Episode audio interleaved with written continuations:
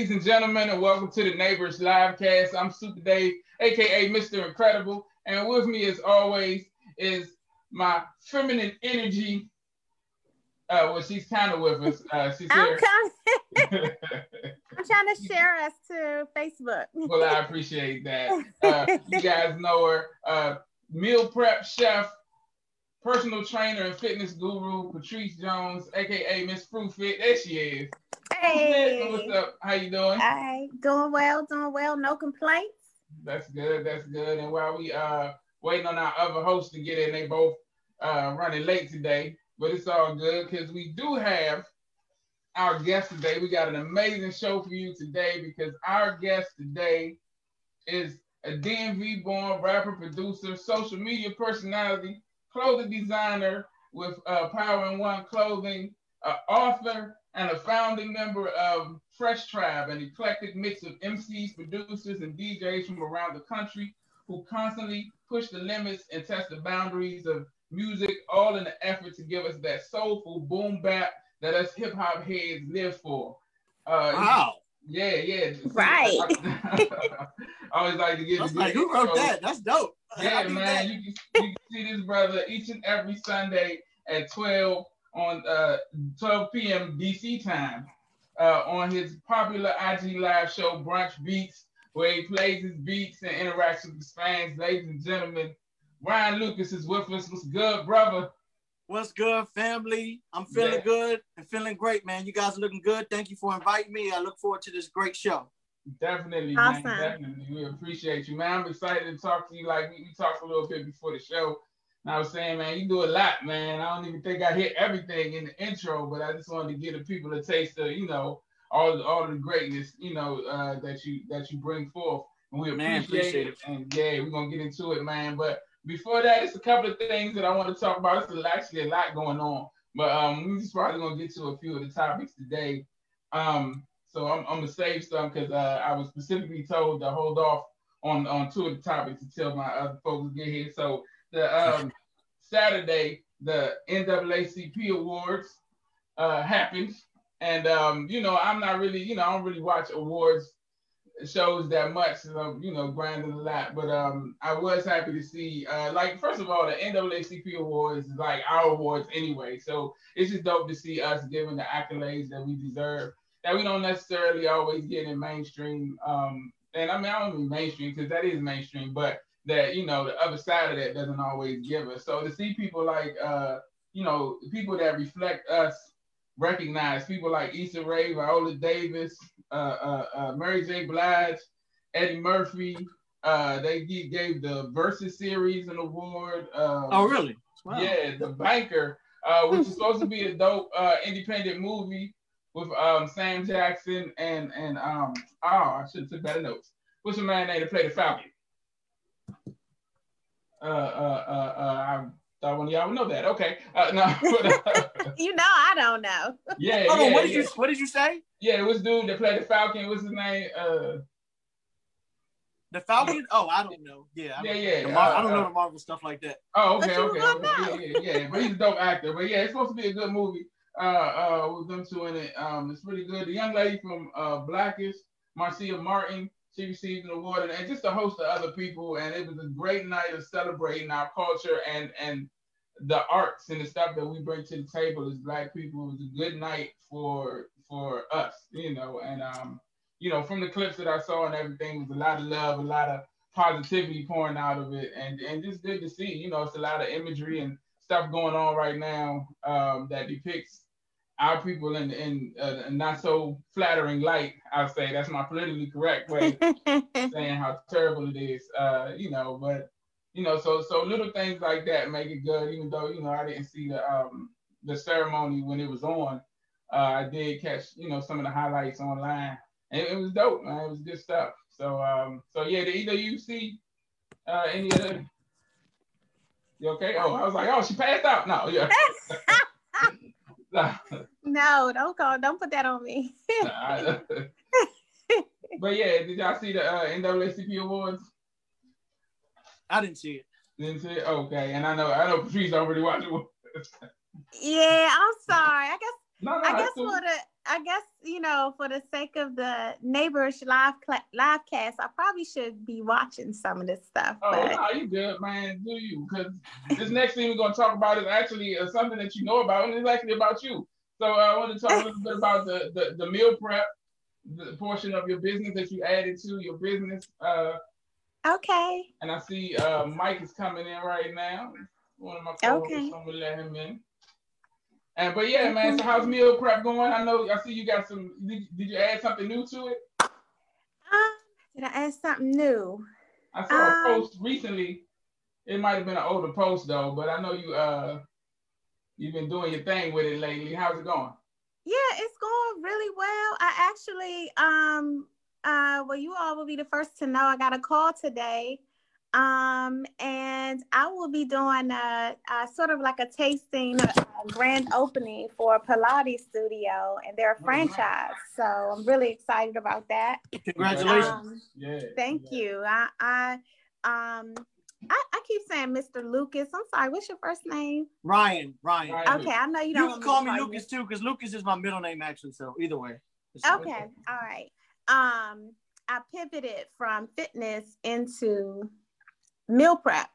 Okay. And it's just been going really well. And the crazy thing, well, not so crazy, but most people don't really want meat. Everybody wants vegan or seafood. So I've been getting mm. really creative with the, you know, the, um, you know, like teaching myself how to cook more vegan dishes and, mm-hmm. you know, being creative with that. Um, um, but I'm really excited. Almost everyone comes back, and like even the people that don't come back, they're like, you know, I'll get you in about a couple of weeks. So it's been really do you prepare exciting. for the week. You pre- you prepare food for them for the week.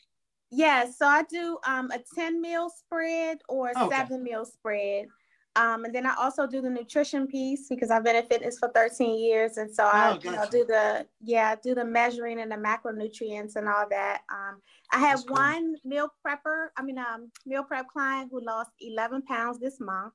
In nice. within a month. Cool. Um, nice. Another one, I believe she was down nine pounds in a month.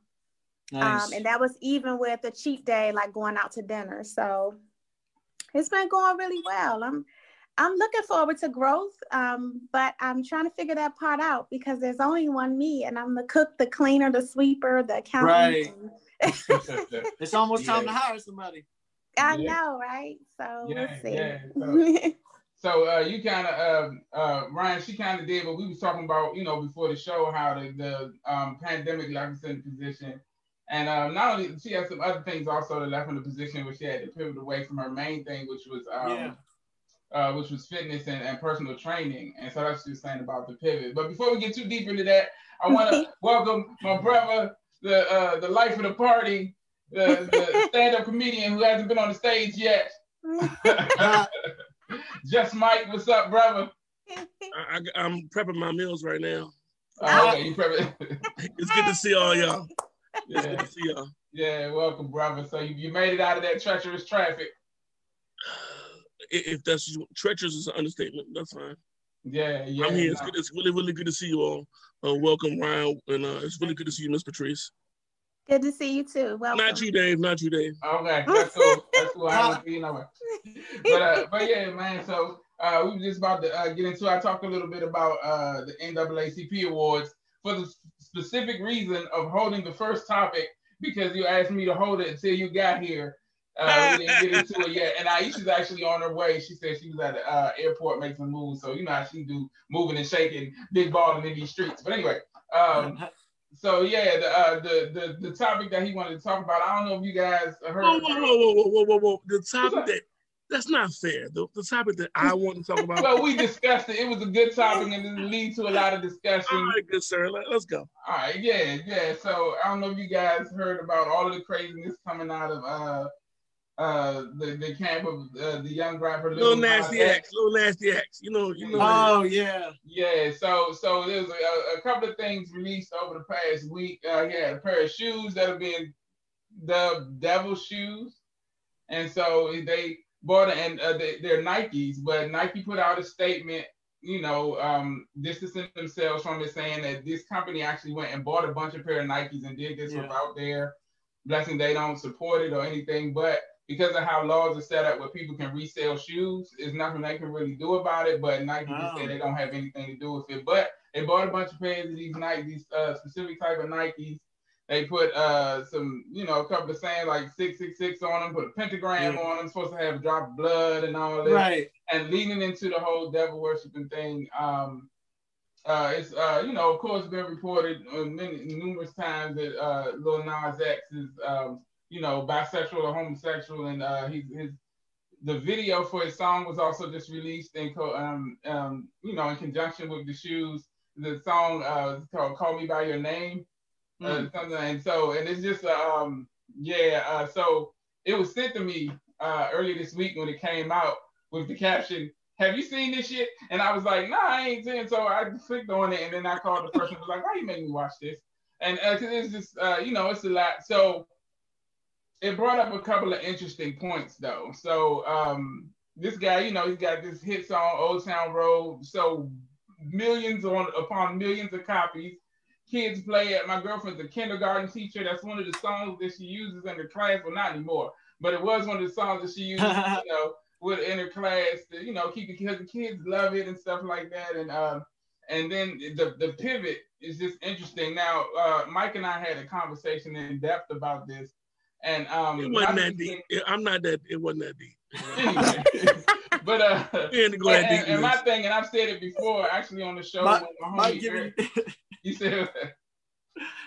No, I said Mike's giving giving his his interpretation of. Right, right. His disclaimer. Yeah, yeah. So, but yeah, uh, I, on a previous show, I said my thing is, you know, whatever you do, you know, to be happy is your business. It's just I didn't know. Like when he came out, I saw the name first, and I didn't hear the music or know anything about him. I just saw the name, and I was like, this dude is Little Nas, and then he put the X behind it.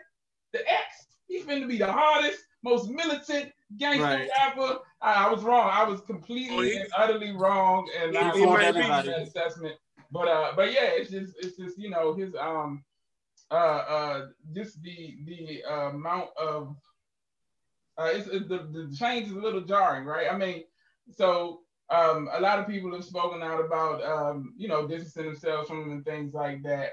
Um, the video, uh, like I said, leaning into the devil worship and all of that stuff, and I I noticed I, I was telling Mike that another Lucas, Joyner Lucas, actually uh, tweeted um, about it, and he put out his tweet actually got a response from um, Lil Nas X, and I just had to tweet up, and now I'm trying to find it.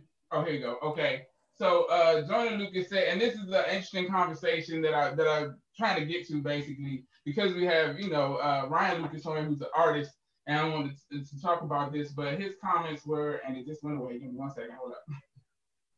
We were just reading this, Dave. Where, where'd it go, Dave? Yeah, yeah. I got it. I got it. All right. So he said uh, that Lil Nas X video is wild, but as an artist, he's doing everything he's supposed to do, creating viral moments, making people talk, and creating content he already knew was going to uh, to make you react to. The formula mm. is guaranteed to work. And uh, I doubt if he actually worships the devil. And then in another tweet, mm. he said, I think the biggest problem for me is the fact that he doesn't seem to understand that Old Town Road is every little kid's anthem. Children mm. love him for that record. They tune in and subscribe to his channels. So without a disclaimer, he just dropped some left stuff, some left field stuff, and all the kids have seen it you know, and uh, um, mm-hmm. Lil Nas X basically responded and was like, "Well, in Old Town Road, I talk about drinking lean and infidelity. Mm. So if you let your kids listen to it, it's your fault."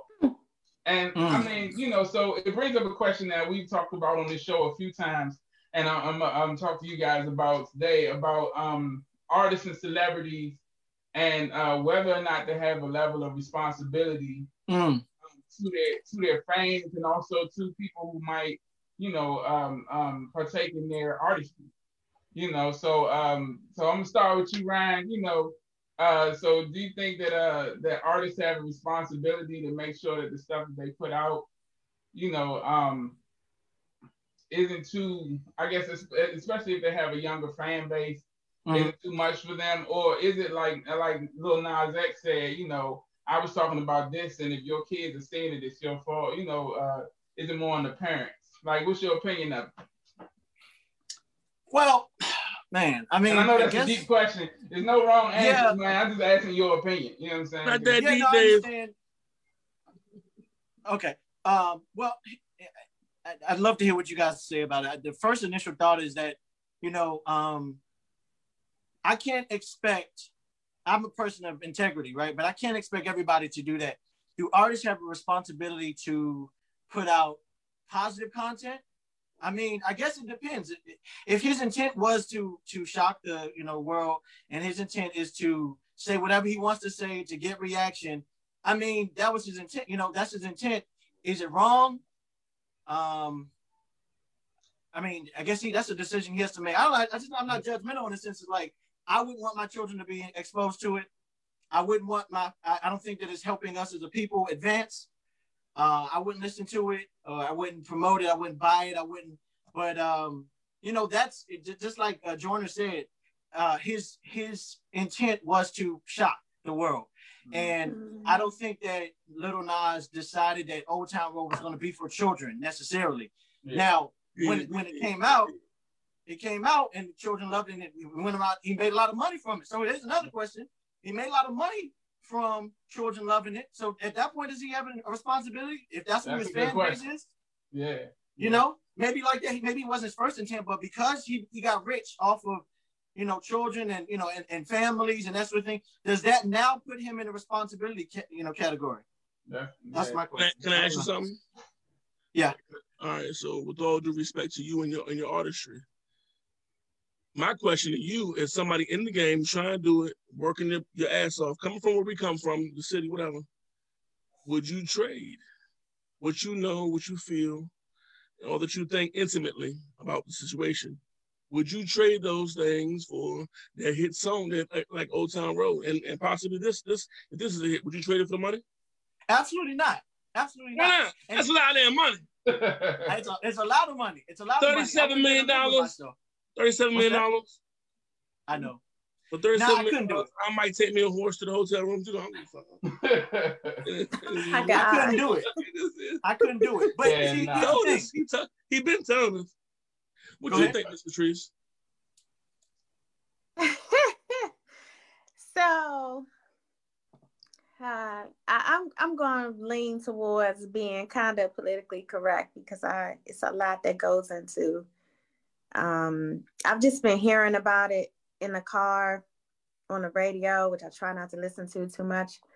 Um, I think that there are two sides to this. So I think we do lean on artistry, and I'm saying artistry as a whole. I mean, as music, um, you know, whether it's um, television or movies or theater or whatever, we lean on it too much, too much with regards to our lifestyles Absolutely. and how we, our upbringing of our children. Absolutely. Um, and how we live our own lives. I think we we give it too much merit. Pop, um, music, uh, you know, the artistry of music, the artistry of theater, of movies, it only has the power that we give it. So if you, if your children, and I didn't even know that was like a children song, I don't know. If your children are listening to these people, like my son listens to rap and stuff, you know, but I, I taught him from very, very, a very, very small age. Son, these are words. And I started talking to him about the frequencies of music and how it affects mm. your brain and your eyes and what you see based off what mm-hmm. you hear and what your brain processes. I think if we teach our children, you know, of course, first we have to learn and know ourselves. We have to we have to be in a place of knowing. If we teach that and we, we learn that for ourselves and we teach it to our children, then this conversation is obsolete because he like um i'm gonna call you mr lucas. Like mr lucas was saying um you know he's doing what in his business you know the shock and awe the you know he's he's making money. He's he's pulling everybody in. Everybody's talking about it. He's he's going outside of the box. He he found his niche outside of what everybody was doing. Now, does that niche not look like something that we would want our children to listen to or something that we, we would like in our everyday lives? Maybe so, maybe not. But he's going to work just like people go to jobs that they don't like all the time. He's going to his job. He's creating his his artistry. So as an you mm-hmm. know, him as an artist, I mean, to be honest with you, and that's another side of it, but you know, there's a whole agenda and a whole movement that we as melanated mm-hmm. people aren't even paying attention to. And mm. this young man, if you ask me, is being used to project that agenda onto the culture. Absolutely. Um, but we don't address that. And then the other part of it is 666. What does that really mean? That is that is not a satanic number, and we need to get to that part too. Mm. A lot mm. of us don't even okay. know that that 666 is is is where we are. It's our melanin. It's a, it's mm. in us, right? Oh. So it's six protons, six neutrons, and six electrons. It's it's us. It's not demonic. It's not satanic. The number is not. Wow. Yeah. And so our conversation was not this deep, Dave. I, I said. hey, look, it's good. Good. It's layers wow. shit. But yeah, that, that's deep. I knew she was. I knew. She, I knew for a fact that she would go there because she has no choice. She was there in the last conversation last week. Yeah, yeah. And it speaks to a very realness of. uh It speaks to what she was speaking to last week. Yeah, Bruh, definitely. We, we, we give it merit by conversations like this. We give it credence by validating it as song. Song don't make me feel like that. Yeah. Even when I heard Bone Thugs-n-Harmony, Mo Murda, it ain't make me feel like that. And I might be wrong. Perhaps I'm a hypocrite. Whatever. I'll be that. Ultimately, uh, let my word ultimately shut up, Dave. when, when, when you get high, you say ultimately a lot. That's all. But anyway, go ahead. Dave, I'm never not high. That's how you wrong, Dave. So, so, so we talking about a young man who made a whole bunch of money. It was so intri- intriguing to me months months ago. Guess what I googled on Lil Nas X? His net worth. I was so intrigued by what, what did he make? Like this is amazing. Oh, that's when you got the figures on the 37 I no, I, I know like three or four for that song. Okay, okay. Yeah. I mean, that's a lot. That's a lot of money for having nothing and being whatever he had, he had to do and sacrifice to get where he is. Because mm-hmm. obviously, what ooh, that joke was wrong. That my, my next ooh, can I say it? I don't want to offend nobody. Uh, man, go ahead. Anyway. what what the things you must give up in the industry? Sometimes it's your integrity, your respect, your faith. It obviously wasn't his butthole. You see what I'm saying? So he had no problem giving that up. Yes. And, and, and, and, I'm saying it's in that you flipped it. And now here we are glorifying all of your bullshit. So can I can I interject here? Just please um, shut me up. The biggest the something that you said, so giving up your integrity or lowering your your vibration where your integrity is concerned, that is a choice. And it has nothing to do with money. It has to do with money if your level of integrity is is is low low mm-hmm. if you have powerful integrity and i'm i'm sure lucas you've seen this in the industry you know if we look at artists and i'm to go here so if we, we look at artists like say India.Arie or Ledisi or um uh what's her name janelle monáe or some artists that maybe ha- and i'm not saying that they have but i think that they would have because they're not like totally totally mainstream and they probably had some instances where they were they were present, presented with a lot of money and had to go the other way because maybe it wasn't in line with their integrity or their um what they wanted to represent sacrifice. with their name and their brand. And they walked away from the table. Like there's every every time you you um um honor anything that has to do with degradation of self or your people that's that's a choice and and money doesn't play a part in it. And i'll go anytime? fitness even anytime? anytime? I don't know what you're saying. You say anytime that you anytime that you make that decision. Yeah that's a choice. So anytime. i'll give you I'll give an example as a trainer. I can make videos and wear booty shorts and I could bend over and do my deadlifts and have the cameraman focus on my ass and yes, and yes, you know squat deep and and wear, you know, bikinis and do all that and make all these videos. And I could get, I could make way more money, but I choose not to do that because for me that's degrading, and I my integrity won't allow me to make that make that, especially you know I got a son watching, right. so that's a choice for me. So when you allow yourself to be pulled into a direction where you might, you know, you might have to put yourself out there, like he's doing. I think he's like pole dancer with with a G string or something. Mm. Man or woman, that's a choice that you make to allow yourself to be presented like that or represented. So I think that's a choice. Yeah, he was saying that I was telling them the, in the video, yeah, that's what he's doing that, and he slid down a stripper pole. That that that, that that's that's enough. We and, have Google. Uh, I don't want. Long, yeah, it was it was crazy. I don't. I, I wish I hadn't watched it, but but uh, exactly what you were talking about it being a choice, and you, you know you can tell the difference between people you know, who have that level of integrity, I think. And that's why uh, Ryan Lucas, when you asked that question, was able to, without hesitation, say, nah, I wouldn't do that. You know what I'm saying? Because I, I, feel like that's, uh, you know, it, it, takes a certain level of integrity to be able to stand. Stop in, saying that. Of... Stop saying that. Stop using what? that word. Level what? of integrity. Either you have it, you don't. There's no level of it. I don't, I don't know how you have. It's like I have a level of respect.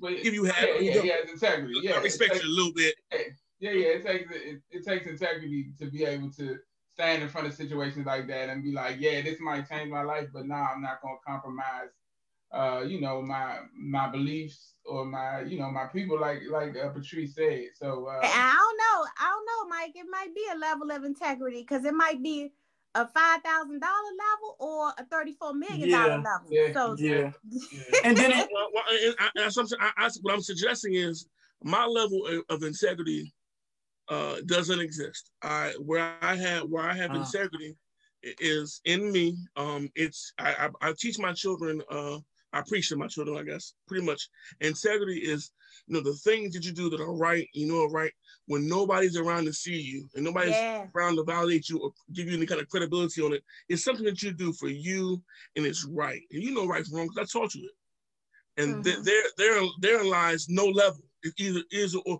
it's like you go to a party, a frat party, and the girls pass out drunk. Well, no, Dad, I didn't jump on it like the other guys did. I just, you know, finger bang. Look, no, I mean, you wait. That, that's the same thing, bro. That's integrity. integrity. I'm, I went way left. I went way. I'm sorry. Yeah, no, but I get the analogy. but, but real quick, what we were about to say, Ryan? All right, you was about to say something. Oh no, I, I agree. I agree. I think uh, what Patrice said was um, she said that there could be a level depending on what you're giving up. But then also on the flip side, there could be a level of when it comes to integrity, um, you may have a line. Some people have different lines they won't cross. You know, right. some people some people will stop at one the first line. Some people stop at the fourth line. You know what I mean? Mm-hmm. So yeah. Yeah, yeah, yeah. That just represents the different levels. Definitely. Yeah, I knew this would be an interesting, you know, uh, uh, uh dialogue between us about this because it's, it's one situation where I know, know about on his wall. You said what? I'm a nosy individual, but I don't want to be a fly on that wall. I don't. Oh yeah, yeah. No, I don't know if anybody does, but I the only, the only reason I really wanted to talk about it was to get to that aspect of it because uh, so much these days has been put on entertainers and artists to kind of fit into a box, you know, and and be what certain people want them to be. And so um, I think like the first uh, tweet that Joyner Lucas put out about, you know, it being, you know, him doing exactly what he's supposed as an artist you know, doing something that's shocking and that's going to cause conversation. Um, so I, I, get that, but then I also get the flip side of that, which is, um, you know, uh, it, it's a little out there, you know, and while he doesn't have a responsibility to raise anybody's kid or anything, I think that understanding what his fan base is, maybe like like you said, a, um, a disclaimer would have would have helped, or or you know something, or even putting it out like uh, the same conversation we had uh, a similar conversation about um, WAP, about the the um, Cardi B song WAP, and about how mm. like I feel like you know it's some things that don't need to be uh, mainstream and prime time and released. It should be released in a way like uh, you know it was when we were coming up. It was videos that came on you know late at night show on yeah it was videos mm-hmm. that came on the main show uh, and then it was videos that came on BET Uncut you know, and you knew the difference, and it was a place and a time for it, and that that's cool in its time and place. But I don't think that um, that that level of uh, of, of I don't want to say censorship, but just just uh, thought given to who's perceiving and who's receiving this information is given anymore. Like um, at this juncture, at this juncture, does he, go ahead, bro. Go ahead. I just was gonna say the music industry and most businesses um, aren't in the business of necessarily being, um, you know, having morals. They're in the business right. of making money. Mm-hmm. They're in the business of making money. If you just if you remember that, then the, the, the sky's the limit on what the what what what, what can happen. Exactly. There's gonna be way worse things happening, I guarantee, because what's yeah. happening, yeah. like kind of Patrice kind of laid it out. She when she when she when she first, you know, this, she does that this is it's beyond music. This thing is, deeper, is something way deeper than what we're talking about right now. They are trying to change right. the way that we operate and think about things and what we accept and what we mm-hmm. what we what we don't accept, what we do accept. Yeah. And it's this music is, a, is one of the vehicles to do so. Exactly. So it's exactly. you know yeah, yeah, buckle up, you know. Definitely, definitely. Yeah. So uh, what you mm-hmm. said was so important. Once you understand it, like uh, my uncle had a famous saying, he's like, once you get an understanding of it, then govern yourself accordingly. So then that's mm-hmm. when um, realizing it and understanding it and becoming more of a parent, becoming more of the parent, like Mike said, that talks to your kids and make sure they have an understanding. Or not like, what Mike said. Mike said Mike like what Patrice said. Shut up. But anyway, uh, Mike, you need to take your, you need to, you need to, uh, uh take your, you know, take responsibility for what you're saying now. You, you know, yeah, yeah, he said he said that Mike said be, it makes you be more of a parent. That's not what I said. No, no, I didn't say that. I said to be more of a parent and like Mike said, have those conversations with your kids. See, if you was listening, no, but uh, and like Patrice said, uh, to um, you know, make sure your kids know what it is that they're taking in, you know. And, and it's uh, and it's not just and it's not just a conversation, it's a way of living. Yeah. Like yeah. it can't just be you know, if we think about us, you know, coming up and our parents sat and told us something, we like, yeah, yeah, yeah. And then we can't wait to get outside to tell our friends, man, I want to listen to that. It has to be a way of living. So mm-hmm. every time, like, you know, getting getting into your child's head and getting into their spirit and really because you are their first teacher.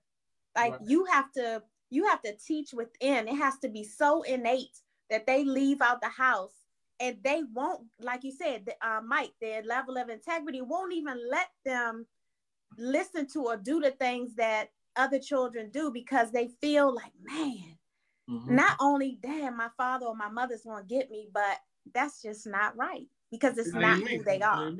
Exactly. Yeah. Exactly. I think what Dave and I were talking about was as we turn, as we pivot in this conversation, was solutions. Like Ryan, solution. Mm-hmm. Trees a solution because we know the problem. There's a problem, and Dave, solutions. You know, it, it, finding a solution in and of itself has become problematic because in 2021, Ryan said, and you know, they don't care. They don't care what they sell to our kids. Right. Like ultimately, they go and sell it. And, and, and, and I think that um, is it safe to say, still say that that 12, 13, 14, 15 year old is listening to the most music because that's where they are in life. You know what I mean? Yeah, yeah, around that age where they start to. WAP wasn't made for people that's 35 and doing it, doing it, doing it well.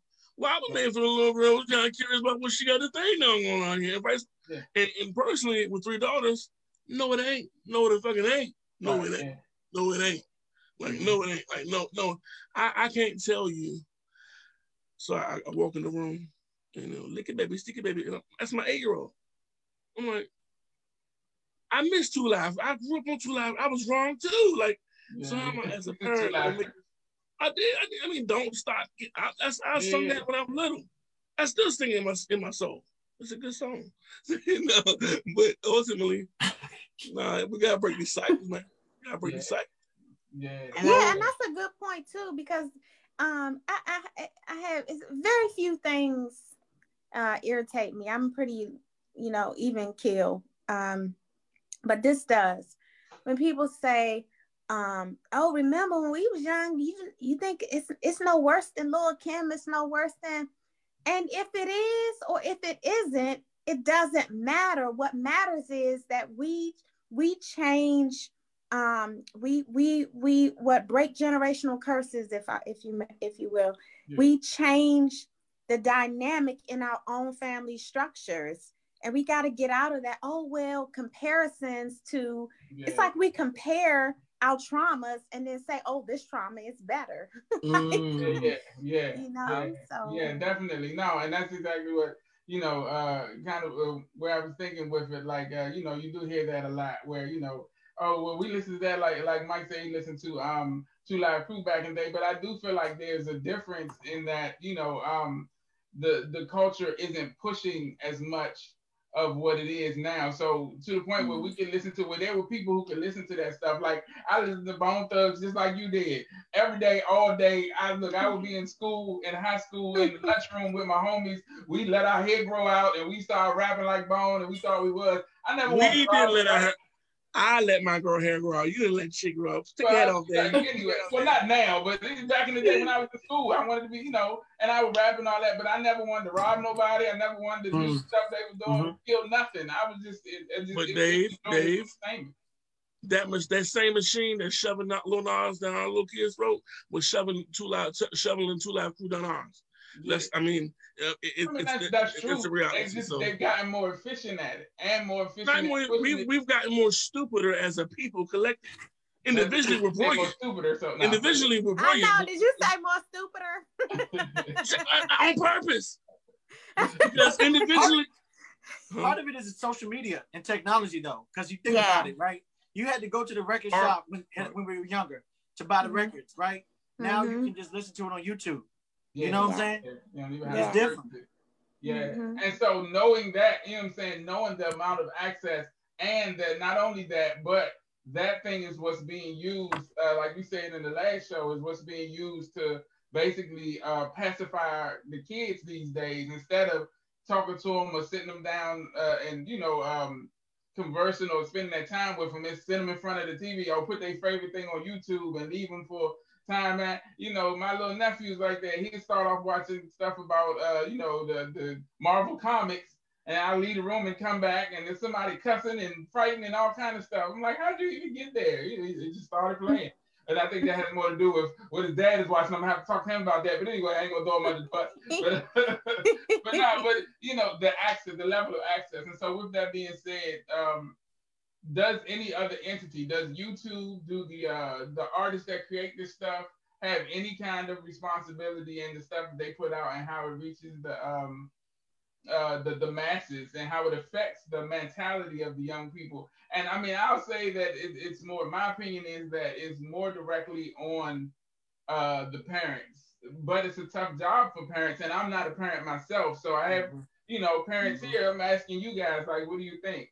You know, with the amount of access, is there any uh, responsibility on these entities like these companies that post the stuff, YouTube, you know, Facebook, all of them, which they've been trying to do, and also the artists themselves? It comes back to that initial question: Is there any responsibility on them to at least because even like the movies, they'll put a, a R or PG thirteen or something on there. And uh, mm-hmm. you know, the music industry did it too. But when they're releasing stuff like these singles and stuff, like he just released it, he just put it out on Twitter you know, on on, on YouTube and all that. It's there, and they, they right. have access to it. So, is is there a responsibility? Does anybody else other than the parent have a responsibility to uh to kind of uh, govern? long ass question, nigga. Just shut up. Hey, look, uh, uh, uh, uh, uh, what's, hey, you. I've been called the king. I love you, king I just, I want to understand you was gonna ask it, like, you know, is there any? Is there? Any? Well, I just want to make sure it was understood. I just want to it's understood, bro. What yeah, you, what yeah. You guys, what you guys think? But yeah, so I'm gonna start with Patrice. I know you have a, a son, and uh, do you think that any of these entities have a responsibility? I know you said that that question was. Look, I'm doing it again. I think Go she ahead. already answered that question. I, th- I swear I feel like she answered that question already. Go ahead. Well, I was actually gonna take another angle with that and kind of hand it over um, to to Lucas, um, because I used to wonder, like my son is 15 now, but when he, you know, was younger, it was kind of, uh, you know, it was, I think I want to say whenever Drake came out, because Drake was the like one of the biggest YouTube rappers, right? Yeah. Like he got big on YouTube and then he, right? Yeah. So it was when music was like coming off of like everybody was like starting out on YouTube and you know, and I could be misspeaking. I'm just, you know, look at me as a 40 plus mom here. This is lingo. So I'm watching my son listen to and watch videos on YouTube, and he started talking about rappers, and he would go to YouTube, and I'm like, wow, music is just like on YouTube, like it's it's a whole different thing. And so what I wanted to kind of redirect or deflect to um to Lucas's, what is like since music has changed from you know, from music as we know it, as you know, going to the store, having a CD, or going to buy the music or downloading access. the music, mm-hmm. and it's so yeah, the access has changed. Um, how I mean, I guess in the industry, like how does that, um, like there, how does how did the protocols change with that? Because I think just like you have social mm-hmm. media and you have different protocols with different platforms, and we've seen those um, protocol protocols and algorithms change over the years, but yeah, like even with Facebook and Instagram and LinkedIn and all that. How has that changed with um, the access to music? Um, you know, because I think that that's the part that needs to be addressed before we can talk about um, the parental piece. Uh, well, anybody with a phone or a computer can put anything up. Now there may be, I don't know if that answers your question. You you there's no there's no protocol when it comes to putting out stuff. You know, you can put now here's the thing. YouTube may have and like Facebook and Instagram, they have policies on what they, you know, offend, uh, whatever offensive means, because you know you would think a lot of stuff was offensive. right, right, exactly. exactly. but they do have policies on what's offensive, and I think also if we want to talk about what's underground is also uh, politics. So you know, there are things if you if you speak in a certain way, you're not your algorithm isn't not is not going to be you know you're not going to make mm-hmm. the al- algorithm be popular if you're right. if you're talking about certain things. What however you want to flip that. Um, yeah, yeah. But you it's there's no protocol. You can put out any music anywhere. Now I think what happens when it comes to a, a label or something backing artists and maybe pop off on YouTube, the fact that they're popping off on YouTube is what attracts labels. Right. If you can get X amount of followers, X amount of views, and you know you don't get into the millions and that sort of thing, labels come and say, "Listen, we're just going to partner with you and make you bigger." You know, yeah. there's not the the the artist, artist development where there's you know mentorship. You know, like right. we may have understood back in the day. Uh, a lot of these guys get you know they're putting this stuff on YouTube. It blows up. They get five, six million. Then they start getting a bidding war with labels or people who got money and say, well, let's let's make this bigger. You already got the platform, you got the fans, you got the base, and I'm sure there are labels that or they're they're individual with money that that have some integrity or form, and they'll say, well, we only want to work with certain type of artists. You know, we only we we, mm-hmm. we don't mm-hmm. want to put this message out. I'm sure that happens, but you know, we're seeing what we're seeing with Lil Nas X is backed by a label. It's not like that he's a on his own. You right. know what I'm saying? Mm-hmm. This is backed mm-hmm. by money, and it's not like with Drake and it, uh, it's not like these people also after they acquired their you know their their initial success and now you see them everywhere that's not by mm-hmm. you know happenstance you know right. mm-hmm. it's it's you know marketing you know it's, it's, a, it's a whole marketing plan and there's millions of dollars that put into that so you know i don't know if that answers your question but if anybody can post anything you know people will, will sit up there and that's the thing that i always think about is like you all as content creators with your show and the other things that you do you know, the issue I've always had, including myself, is that there's so many people not doing the right thing on social media, putting going up live, doing random stuff, which they have the ability and the right to do it. It drowns out people actually giving content exactly. that can yeah. help, you know. And so, but that's the that's the noise we have to deal with. That those are the things that we have to yeah. deal with. Anybody has access to technology. Technology is good because we do have access because now we don't need NBC, ABC, CBS to right. get our stories. We can get it right from us right, right, from the brothers on the street that sees the whatever going on mm-hmm. and come right on and listen. This is what actually is going on. So it's not filtered. But the problem also with that is because it's not filtered, people who are not uh, uh, thinking about you know the, the the power of their message and what it uh, what it can do to influence. Um, they have the ability to put out the, the, inf- the the information or the music or whatever the entertainment as well.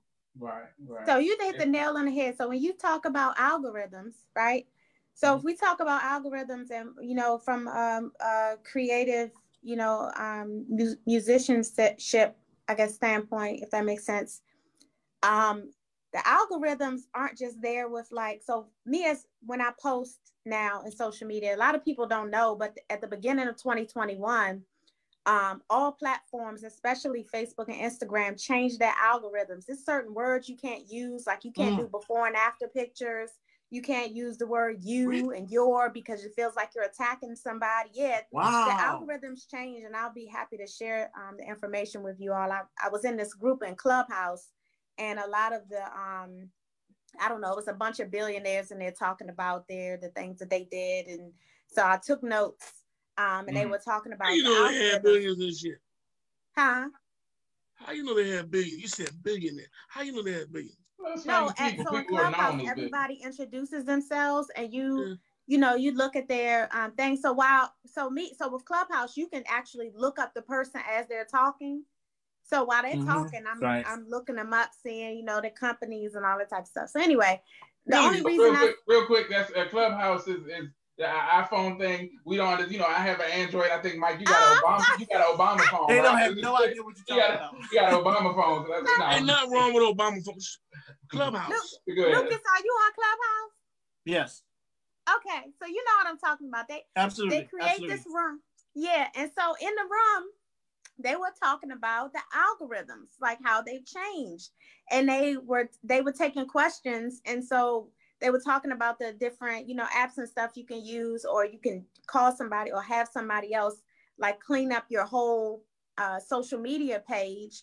Because like if you notice, if you ever notice now that your algorithms, like your views and stuff have lowered since, since the beginning of 2021, that's why yeah, so like yeah. where my videos used to get, you know, 500 views, now they get like 50 because yep. the algorithms actually um, scan your whole page, mm-hmm. right? They go, it goes way back. So you might find now that um, you get an alert. It says uh, this music, uh, what is it called? The UMG group or something. You can't use this music because they they they've uh, they've muted your video, yeah, and your video is from like three years ago. That's yeah. because the algorithms has changed, and so they picking that stuff up. Gotten better at it, yeah, yeah. Yeah. So let so let me go back to my point I was making. So when you talk about the algorithms of the music, um, like it's not even it's not just what we do on social media platforms. It's the entire internet.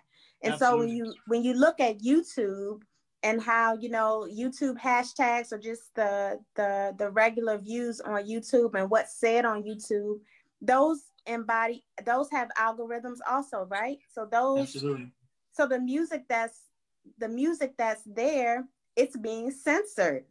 Just like what we type, what we post, what we mm-hmm. say. Um, I remember I'll give you an example. I got back from um, Croatia and I came back here and I was like, this food is horrible here. Like the food in Croatia was so healthy.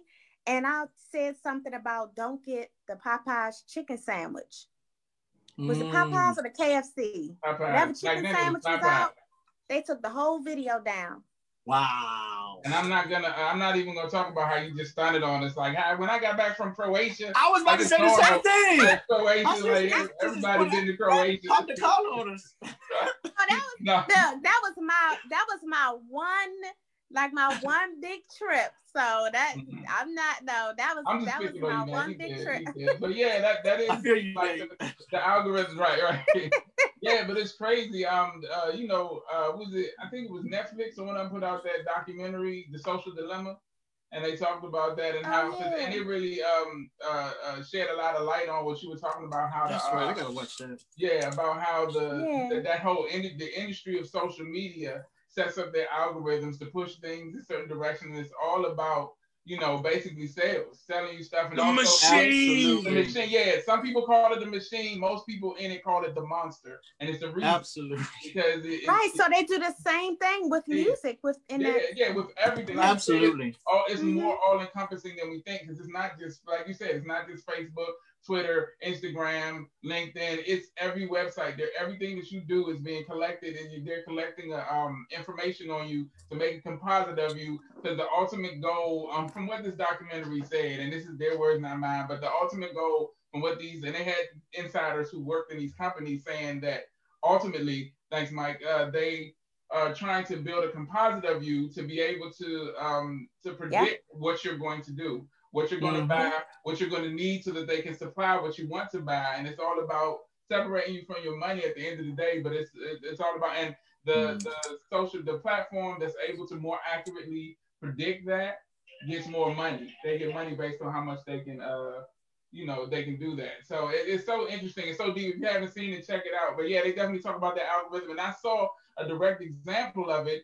Um, one of my best friends, um, we've been po- we've been posting stuff about the election, and I would talk to him, uh, and he and be like, "Yeah, you seen my post?" And he'd be like, "Nah," and he'd be like, "Did you see what I posted?" And I was like, "Nah," and he said I would even directly tag him and stuff, and it wouldn't get to him. He wouldn't see wow. it. And then mm. I'm thinking he's seeing it. He's thinking I'm seeing it.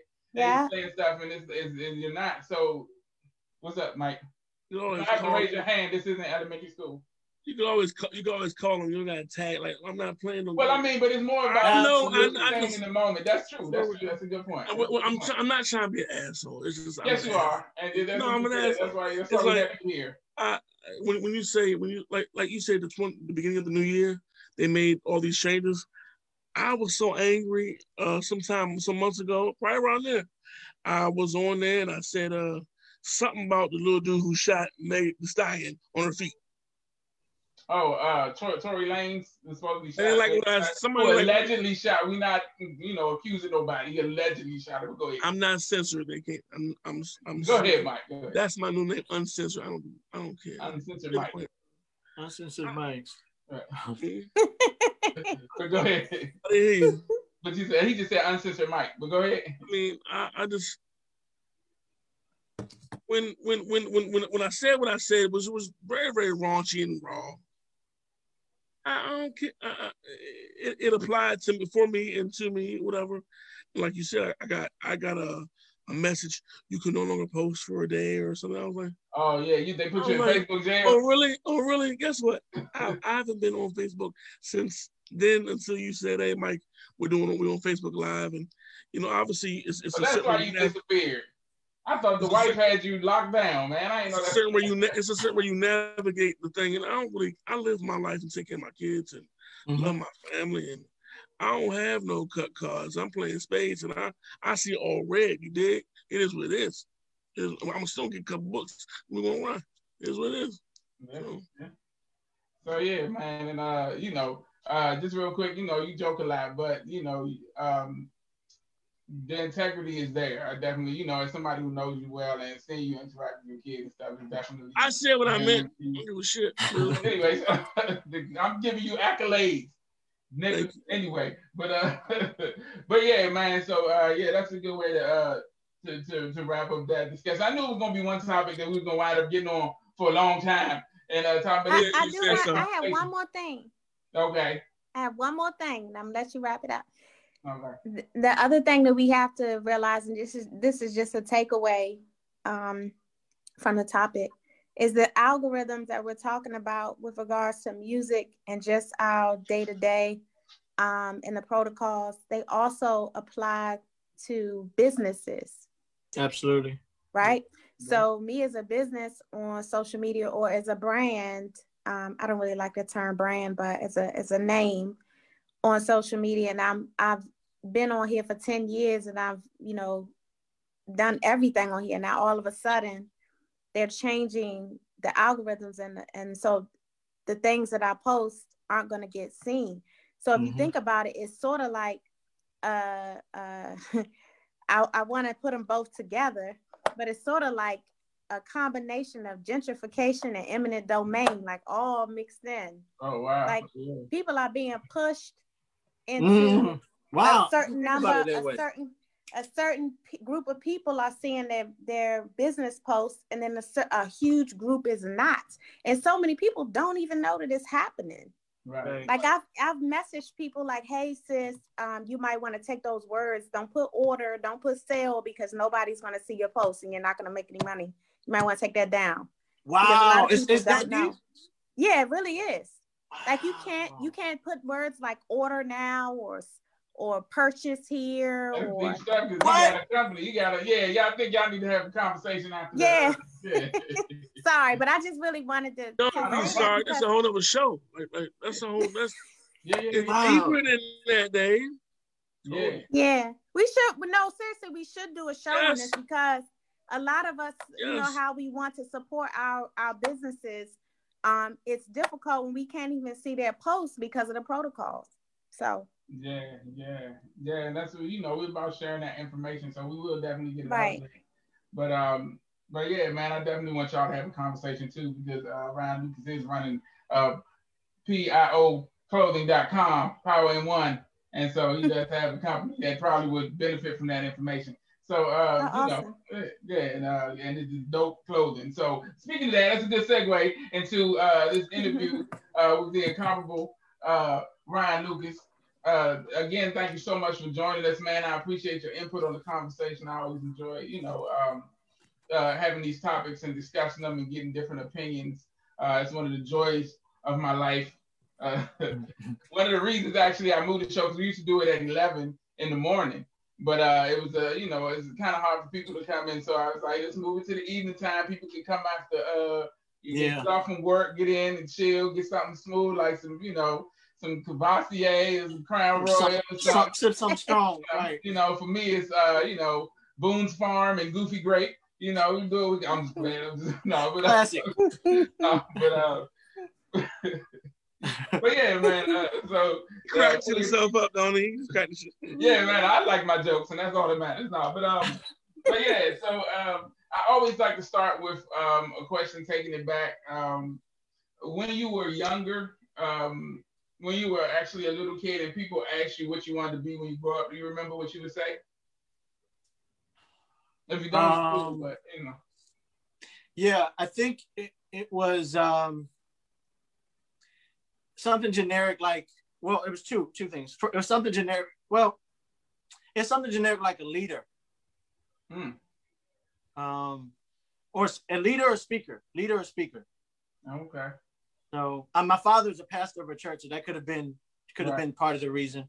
Yeah um yeah yeah yep. Is he still a pastor? What's that is he still with us? Is he a pastor? Oh no, he, he, he's transitioned. He's passed away, but he was a pastor up to the awesome. to the transition. Mm-hmm. That's a, that's a, what's that like? What's, what like? what's that? You, you, doing you doing hip hop music and your dad's a pastor. I mean, did it ever conflict? Did ever you ever see something he was like, man, I want to hear that? It's a long story, but I'll just. I, okay, I'm, four, I'm, I'm 39 right now. I'll be 40 in a couple weeks, but that's congratulations, uh, baby. Welcome to the 40 body. Yeah, yeah, right. yeah. But I'll, I'll just say that um, I started out, you know, being influenced by hip hop from school because it wasn't played in my home, clearly. Um, and from that, with poetry, kind of mixing it like, okay, rhyming, rap, uh, speaking over music, doing my poetry over music became hip hop. Um, my parents tried to, as all parents should, if you know you want to get them, get your kids to think or uh, a certain way. They tried to guide me into like uh, holy hip hop or Christian hip hop music. Yeah, you yeah. know. So my mom was buying me, you know, she was finding, and I had an older cousin who was influential too. She was buying me tapes of Christian hip hop artists. Um, but I mean, I wanted more, you know, be honest with you. Right. So, um, so early on, up until um, well, for a long time, I was doing Christian hip hop music.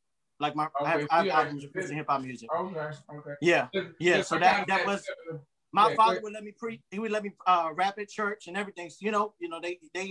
My father, um, when he was when he was in his twenties, was running around with a gospel group around this around the DMV area. So he knew okay. the he knew kind of like a management, music management, moving around that sort of thing. So um, so he, I think he appreciated me, you know, and, and as, as long as I was still talking about something he, he could listen to, they enjoyed it, you know, and my mom too. So, um, but, but, uh, but that's how that went, you know, that's, I did, I was doing hip hop Christian music for a long time. Yeah, that's, that's interesting. Cause I, I came up in the church, uh, too. And I remember, uh, around the time that I started, you know, rapping, I was, uh, was thought about going in that direction. My issue with it, and I wonder if you, cause you say your parents were buy, by you a lot of the, uh, the, the Christian rap and stuff. I, I noticed until probably like um uh what's my man that's out now that's real popular? Um uh, you know um, I'm talking about. Lecrae? Lecrae? Lecrae? Yeah, yeah. Up until him and maybe two other people that I've ever seen. Every time I heard gospel rap, it sounded like a gospel singer trying to rap as opposed to a rapper actually, right? So yeah. that kind of kind of kept me away from it because I was so in love with the artistry and the wordplay, and then I didn't see any of that. Yeah. So it was kind of like I don't want to be stuck in this box of making this kind of, you know, even though. So that was just interesting that you mentioned that. It's uh, uh, interesting similarity. I had a uh, similar, similar, similar situation. Uh, you know, because I, I, I was talking to a friend about this yesterday. Um, once I got older, I started to hear artists that were Christians mm. that were dope But it right. took it, it, it was a long time before I could hear. But now, now as far as like the genre of holy hip hop, there are artists who are amazing, amazing artists. Uh, one of them uh, named Theory Hazard. He's a veteran in the game. I don't know if you ever heard of him, but he also makes beats too. Uh, Theory Hazard, uh, super dope. Uh, he's from the Midwest. So um, at the time when I was coming up, I did I, I would listen to hip Christian hip hop music, but it didn't sound like the other hip hop music I was listening right, to, to right, be honest. Right. But I was, you know, I was still doing it and everything. And so, um, but then as I got older and started to see the culture, there are actually artists. I'm not saying that the, the artists I was listening to weren't weren't dope in their own right because they were artists, but I was hearing amazingly dope Christian hip hop um, music. And I, I think today, you know, it took for those pioneers and for those people who just kept going at it, like Lecrae and all those other guys, K Drama. When they first started, they probably had resistance, but right. then as they kept going, it became more acceptable. And I mean, people are going to look at hip hop. You know, they're going to have negative thoughts or positive thoughts about hip hop, hip hop, depending on how you you, you were uh, uh, introduced to it. You know, right, right, so yeah. um, but yeah, so you know, yeah, that was my experience too, as, as you said. Okay, yeah, that's. I think I think it takes time for, for you know it takes time when you have enough stuff in your rear view and you can look back and you can see absolutely you can wrap your mind around the notion of well he ain't got to be saying forgive me pastor I, my favorite word consists of some very very you know yo, who, all right let's all right so what's your, everybody what's your favorite word favorite word one word one I word. Where you're going with this, and after his is his only has four letters, I believe. That's not even true. That's not even true. I, what's your favorite word, Patrice? What's your favorite word? Yeah, one favorite. I don't even have a favorite word. Word, word. I don't. I don't, have a favorite have word. I have one favorite word. I'm sorry, Ryan. Yeah. Uh, uh, my favorite word is absolutely. Actually, absolutely. Now, that's what I've been saying that a lot past like six months. Absolutely. Okay. Yeah. I don't. That's my favorite word. Yeah. yeah. I don't really have a favorite word. I like them all. I know where you're going with this. Can I get back to the interview now? Sure, go ahead. Go ahead and say it. What is it? Is What's it your favorite word, Mike? You can't say it. Oh, I... no, we're not. Uh, okay. Um, we're not censored, so I mean, you know. My my favorite word is has been described earlier years ago, and, and Mr. Bernard McCullough gave it to us, and he, he, he, expressed it to us. It is what it is, and it's a real bad word, but it also it's, it's a noun, describes a person, place, a thing, and it means something. And the reason why it's my it's my favorite word is because it gives me the ability to express what things that, that my fist don't have to, that my mm. heart might not have to, that my rage, my anger, my love, my passion, all the things that I want to do, perhaps I can say in a word. And the word is motherfucker, because it is what it is it, for me. But but ultimately, that's not what I am who I am. Right. When we listen to, to, to music and hip hop, you look in your rear view and, and all about all the motherfuckers. It's about love and passion and Christ sometimes yeah, yeah, yeah. And, and Jesus. And you, if you can't say those two words in the same breath, then you ain't a real motherfucker to me. Dig? That's just how I am. Yeah, he makes some good points every now and again. But yeah, that's a, that is an uh, interesting point. Every, every now and again. Mind of brings to mind uh, Lauryn Hill on uh you know um what was it the song where she like after all my logic and my theory I add a motherfucker so the ignorant niggas hear me. Mm. You know, like it's, it's like some deep stuff. But anyway, let me get back to this interview, man.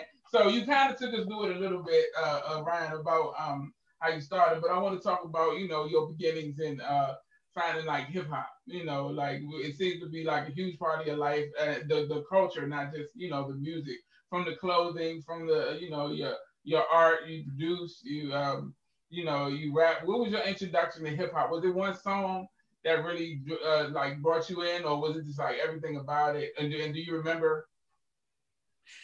All right, so this is gonna be like I was talking. It's funny these questions, uh, uh, conversations I've had recently. Um, my introduction to hip hop was the earliest I can I can kind of remember where I was wanted to like start learning about artists and that sort of thing was uh, Missy Elliott. And the reason I say Missy Elliott is because I know, you know, as you think about um, at school, that was a music video play. They didn't have music. I didn't have music video uh, uh, cable at my house, and my parents were very strict on what what they let us right. watch. Right. I actually was uh, doing the uh, the video with the trash bags. Mm-hmm. So okay. so my first my first influence on hip hop, and this is just where that Missy Timbaland and that whole crew. Yeah, yeah. And so when I, you know, and so the first type, you know, type of beats I, I tried to make were like Timbaland beats. Yeah. Um, yeah. but then from there, you know, I started to listen to the features that were on his album because I would go by the CD, listen to the features on the album, and I just started to do, you know, make the connect the dots. So right. um, DMX, Busta Rhymes, um, Jay Z, you know, I started to get get into that. My brother, my older brother, he was in the tribe, uh, he was in the Wu Tang. So also, so I would steal his CDs to go listen to Tribe and Wu Tang. Um, but yeah, th- that's pretty much being in school, and um, so every from from there, just getting the knowledge of of hip hop, I, I, would get it from friends. You know, um, that that was in school. Cool, cool, yeah, yeah. And so, um, at what point um, did you? Because I and, and the way you put it was uh, such an artist description of you know uh, starting out in hip hop, and it's it's um, I think a common thread to a lot of artists who begin with poetry and then you know saying absolutely. over music and then realizing wait a minute i'm rapping right now. I, you know so absolutely. so uh so uh do you remember um when you first realized that you had a talent for it? And uh and yeah so we'll start with that. Do you realize well, you for a long time i never looked at it as a talent i thought it uh because i wrote, wrote poetry as a kid i looked at it as me expressing myself you know and um I just kept doing it. Just kept doing it. Just, you know, I would write poetry in a way that I would um, express myself authentically was through poetry, being able to whatever you know I'm dealing with or going through or experiencing in life. I would write those things down in, in you know poetic form, and then um, I would find instrumentals. I don't, you know, I can't remember back then how to find those. Uh, but I would find instrumentals. Napster. Then, it was Napster. No, I'm just playing. Go ahead. It might have been Napster. It might have been um, when you buy singles, remember back in the this oh yeah, the, the instrumentals. When you buy singles, the, instrumentals will be on there. Yeah, see, mm-hmm. yeah, the instrumentals will be on there. So yeah. that's how I first got like the singles. You know what I'm saying? Um, seeing instrumentals on there, and then my older brother, like you know, he doesn't want to admit it because you know he, he, he gave it up a long time ago. Mm-hmm. We used to freestyle with each other, you know, as mm-hmm. as kids in the basement. You know, we th- mm-hmm.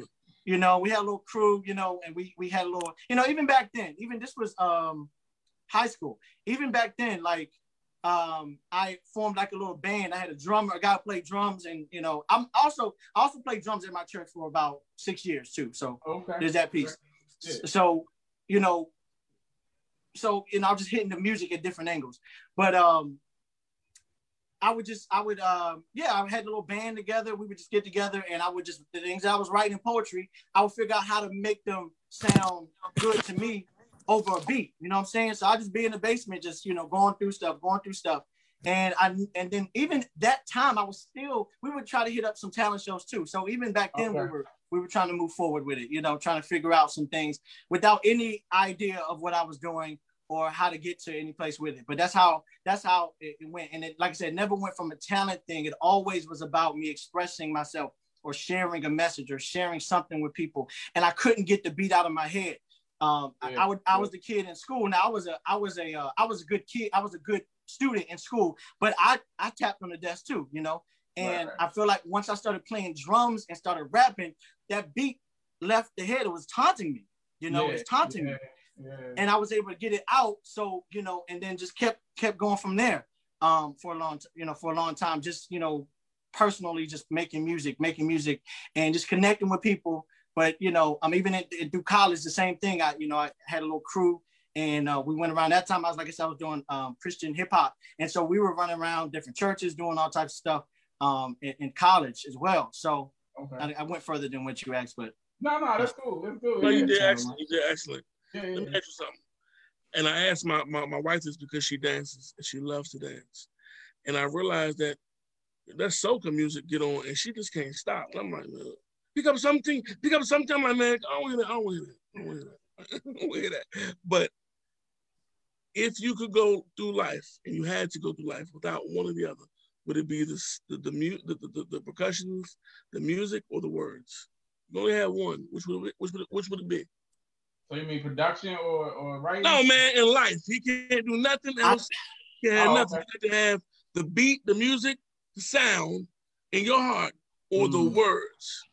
I only asked that because when I asked her, she was like, she got to hear that beat. She yeah. That. Okay. So she And I was like, well, I want to hear those words. And That's then I had to, I had to tell her, anyway, well, then I told her, you know what I'm saying? Because I like poetry too. And mm-hmm. as a writer, and you know, I believe we're talking to a writer, aren't we, Miss Patrice? Yes. you know what I mean? You know what I mean? You know, that's in your soul, in your, in your heart. That that for me, I I can dance.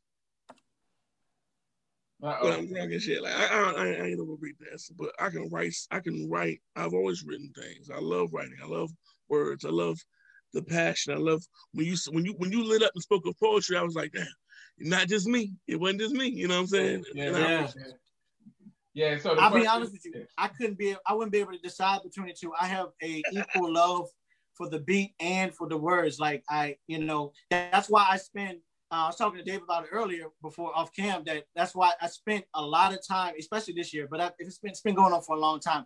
I spent a lot of time dedicated this year just to do production, you know, and I don't think since I started making music that I've spent that much time just doing production, but it's both. It's both, absolutely both. I want to be um, proficient. I want to be. I want to continue to be. I'll say because I feel like I'm there. I continue to be that person that can um, mesmerize you with the lyrics and also have a soulful beat that you are, you know, that connects to your to, to your insides, you know. So um, it's it's really both. Um, I spend a lot of time going to open mic open mic uh, poetry uh, events in Baltimore and DMV in the DMV area, and um, so I could listen to the poetry all day. Um, and uh, but you know, I'll also go to producer so- showcases. You know, you know, we're back. I think I don't. I know they still do it. Some art, some um, companies still do it. But back in in the DMV, there was um, oh, Beat Society, Beat Society, yeah. and I think they were out of Philly though. Um, and just hear beats all the time. The first time I heard Kev Brown or Oddisee, you know, these cats, serious cats, you know. And so I could sit and listen to beats all day myself without words. Right. So it's it's both. Yeah, yeah. Uh, yeah, so you, is that a good answer, Mike? Both. Is it, we mean it's a good answer. It's an awesome answer. We, we mean it's a, I mean, yeah, the man was being real, speaking from the spirit. Absolutely. It, it was an awesome. Not, no, it wasn't a, a, good answer. It was a good response to a, a half-assed question, and and yeah. No, it was a half-assed. It's, it makes sense. There's an asshole. I'm not the only asshole. anyway. All right, so let me ask you something. Right? Oh, wait, wait. so when we come to, when it comes to music, right? we're going into, into 2021. Uh, we passed, went through a pandemic. I was talking to the young lady last week. Was it last week? Yes. Yeah, yeah, last week. Spoke. Could, I could kind of feel the heaviness in her. Like, you know, when you were an artist and and you can't get out your that, that stuff in you. I felt that. Are you are you going through that as well, man? I've channeled it and redirected it, you know. Um, How so? Um, the, you mean the heaviness of not being able to perform and go well, all, uh, for me, for me, I wish I would. I wouldn't even want to just like put her in, as far as performance. Just, I think she's just not able. I mean, creative, creatively, it's like you're in there, you, you know, you do your own thing, and it's like can't nobody hear you. You want people to hear you, and what right. you do, what you produce. Am right. I wrong? Absolutely. We, you know, we don't. I mean, if we, if if if I didn't want people to hear the music, I wouldn't be on this show right here now because you would have known that I, I made music, right? right? I think um I've redirected it. I, this quarantine has actually been um, ha- great for me. Yes. It's been great. It's been great. And part of the reason is I've accepted that I'm an introvert. And I didn't really, over a long period of time, over many mm-hmm. years, I was fighting the, the, the, you know, um, the reason, the energy that I didn't want to be in front of people all the time or share with people all the time. And I get drained from people. Mm-hmm. And um, I've really been able to explore and, and really search and really like heal just from the years of just trying to keep putting myself out, putting myself out, putting myself out there in front of situations, and they weren't controlled environments. And so now I feel like this quarantine has helped me to like reset mm-hmm. all that. Mm-hmm. And then also I introduced um, the social media uh, shows that I've been doing. So I have Afro Cool, which I do on Thursdays, where I play music from independent artists from around the country. I've been doing that for almost 50 weeks. And then um, and also, I have brunch beats I do on Sunday where I play beats that I produce solely. So this is the beat show. And uh, so these are giving me opportunities to share music. And it's also been giving me opportunity, opportunities to connect with people. Um, you know, it's always better if you can do it with, you know, in front of people, like, you know, the face to face. But um, it's given me an opportunity to uh, not feel the heaviness of a quarantine. And um, I'm, I'm surprised myself how much I didn't realize how much I really am enjoying this time uh, uh, when it comes to being able to share because I'm, I, i am also re- regrouping. And also, I needed a break because uh, Dave was saying it earlier. It's the truth. It's like when uh, somebody like myself, and, and, and I'm sure you all have things that you're just next thing, next thing, next thing, next thing, next thing. Sometimes you need that. That it, it, for me, it came at the right time. It came at the right time. Mm-hmm. Um, for me to reset and figure out, okay, what direction do I want to go in? What do I want to do? And also gave me time to um, also support other people that I haven't, I have, because of this Afro cool thing I do, um, mm-hmm. um, where I'm investing into artists. I'm really getting into what they're doing and what they're about and really letting them know, listen, I'm rooting for you. I'm, I'm, I'm here for you. I can do whatever, I, you know, whatever I can do for you. I'm here, you know, to genuinely be there for you, you know? And so um, I guess the part, the act of the service is also helping me you know. Hmm. So that's dope, and that, yeah, I know. that, that support is so uh is so necessary. First of all, because you know, um, artists, you know, it's a lot of times until you make it to a certain level, it's such a thankless job. Even though you get something out of creating and you know having your artwork seen and heard and things, it's still you know you you have no idea until you get to a point where people start responding to you and letting you know you're doing a good job. But even just I believe in your you know your your passion, your vision. So that's that's dope that you're able to do that. And I heard uh, uh Patrice really, uh, you know, agreeing with what you're saying. We've been talking about this for a while on this show since the pandemic started. And she's been championing championing the notion that you know um, we need to stop really looking at this time in such a negative way. Of course, there are mm-hmm. negative aspects of it, but anytime that you have to regroup and reset, like you said, and mm-hmm. just to, uh, as Patrice says on many times, just to be still and just yeah. you know have time to think and redirect because that's been you know um, it, it, it's a blessing, and if you use it for what it is, then then it mm-hmm. you know, mm-hmm. definitely will work out for you. I, I just real quick, yeah, like, yeah, and I and I guess I'm just kind of venting, but and I and I mean this, and this is from somebody who um, I started training. I would get up between four and four thirty in the morning, and I wouldn't be done until eight thirty in the evening. And mm. I traveled a beltway for five hours every day oh to pick my son up from school so to go from that to being completely in a in a place of stillness mm-hmm. um i literally have been given the opportunity to recreate my life and recreate my space and examine um, friendships relationships you know connections contacts and really delve into me. And I think that if we look at it more so like that as a reconstruction um, of self, then I think we can all grow. I, I love, and I'm I'm not just BSing here. I love every day. Like I love the day. Like when I wake up, I'm like, I think India.Arie, she has a song and says, I wonder how life is gonna surprise me today. Like when good morning, I wonder how life is gonna surprise me. And every day I'm just like, man, I wonder what's going to happen today. It's never like, oh, I'm just, you know, that down and that different energy. Like if we wake up with that and we look at, you know, the artistry of being able to paint and create your day, you know, then I, I think, wow. you know, it doesn't look so bad. I want to paint and create something. Mm-hmm. I, I, want my monies. I want my monies. I want her to say what she just said. I want you, Mr. Ryan, to make a beat. We're gonna make some fucking money. Understand that? did you did you not hear the delicateness? And I'm writing down these are lyrics. The power I heard, I heard, I heard delicateness and, and uh, delicateness, power, and tone in her conversation. I hear that from my other half. Every it's a, it's a level of realness. It's, it's one of them it, Calgon ain't taking nobody away. Bitch, I'm gone. Fuck all y'all. It's like, it's like, it's like, it's, all right, I want my monies. I want my monies. Yeah, yeah. All okay. right. So we're gonna put that track together for you. okay. But, uh, anyway, so, uh, I'll sing the hook. so you no, you're not sing. You're gonna say what's in. You're a writer. You're gonna say what's in you at that moment. In that time, we're gonna pick up a topic. And we're going in you're gonna flow because uh, you, you executive producing the album right now. We're trying to do an interview. Hey, an opportunity has to meet preparedness and shit. but nah, it was it was a dope vibe to to uh, what was being said. But I'm trying to do an interview. So anyway, uh, so Ryan, I noticed like uh, the music that you made, like going through your um your discography.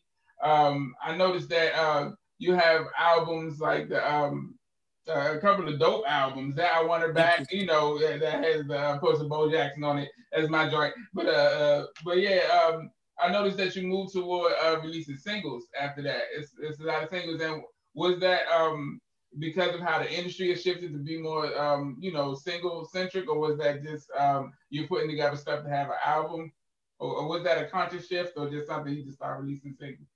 Because I know a lot of people have moved to that.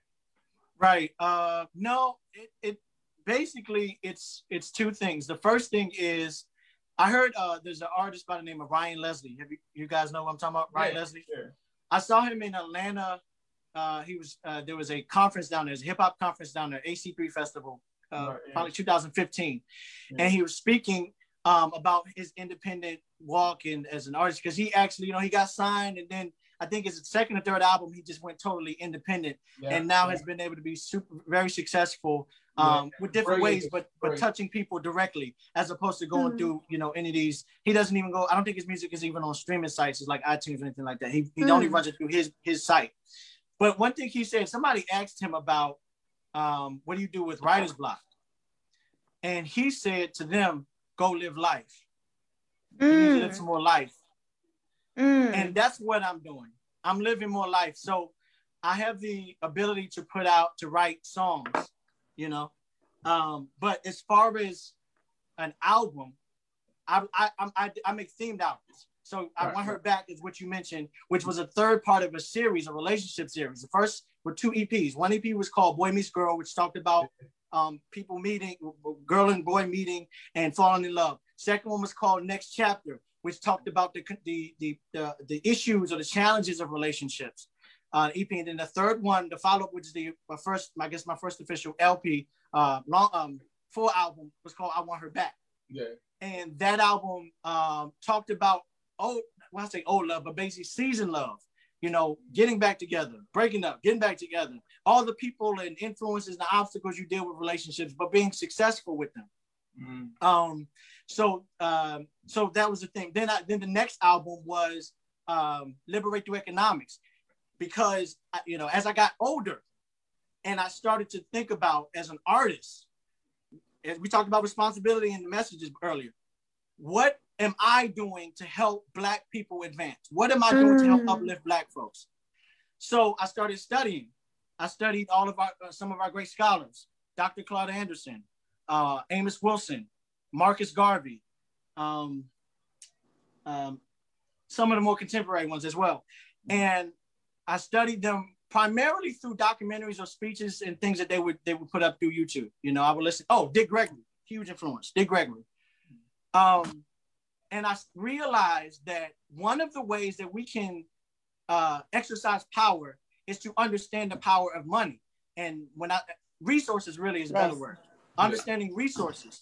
So if we can control our uh, obtain resources, control the resources, and share the resources between us, we have the power to control our happiness. We have the power to control our laws. We have the power to control how people treat us. And this is a it's more of a global thing, but then I also talked about the practical steps, you know, yeah, yeah. and I that I did. You know, I switched my money to a black owned bank. I try, I'm not doing a great job of trying to buy everything black, but I, I'm trying my darndest that if I if, if it's presented to me and it's black and it's within a, a, a reasonable situation, I try to invest in that. Right. Whatever products or whatever. So Liberate Through Economics is a themed album though. Um, just getting back to your, your question. Right, um, right. So themed album. So uh, each album usually would take like a year or to put together. But as the last album I put out was a Tribe Called Fresh. Now, Tribe Called Fresh, I'm sorry, that wasn't the last album. Let me get to Tribe. A Tribe Called Fresh was the introduction of the Fresh Tribe crew. Right, Basically, right. I was laying the groundwork for creating, and I don't want to call it a label, but I will call it a collective.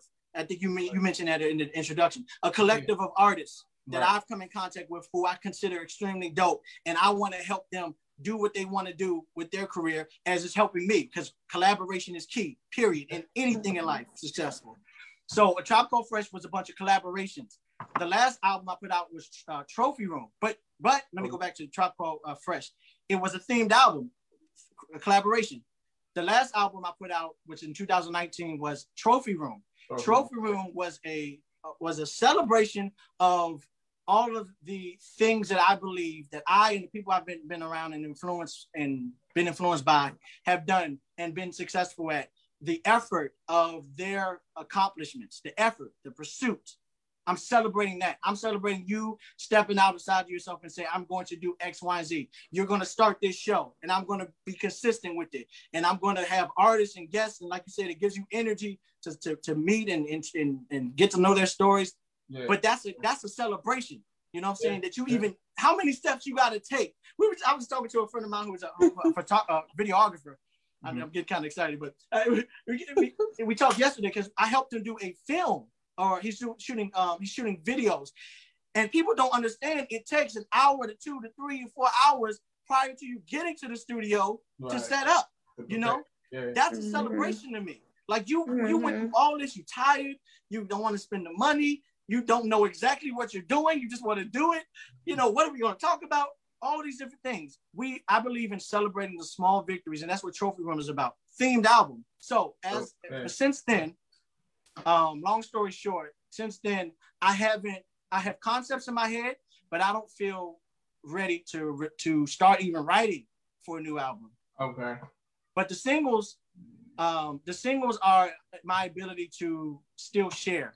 And I'm not worried about at this point in my career for a number of reasons, which we can talk about if you want um, I'm not worried about uh, the standard, the, the industry standard, or the what societies expect from us, because streaming has killed has killed model the model. Yeah. That's what I was saying. Is, it's it's done. You yeah. know, I used to I used to push these CDs. Listen, I used to get some make some cash off these CDs. You know, mm-hmm. because that was the form. At this point, people can go. They put the music out later that day, people are giving an evaluation of your album. Right. How much? Yeah. Come on. Yeah. Come yeah. on. So I'm like, yo, forget that. I'm not gonna rush music and people gonna listen to it for half a day and then move on. I'm gonna take my time and do it the way I want to do it, and you know, make sure the messages are, are, are right. And I want it to age well. Right. I, am very mm-hmm. proud of all my albums. You can listen to it now or 15 years from now, it's gonna be relevant to you. The, mm. the the beats may sound like, oh, that sounds like the 90s, that sounds like early 2000s, but the message is going to resonate with you. So that's what I'm focused on. I'm focused on legacy.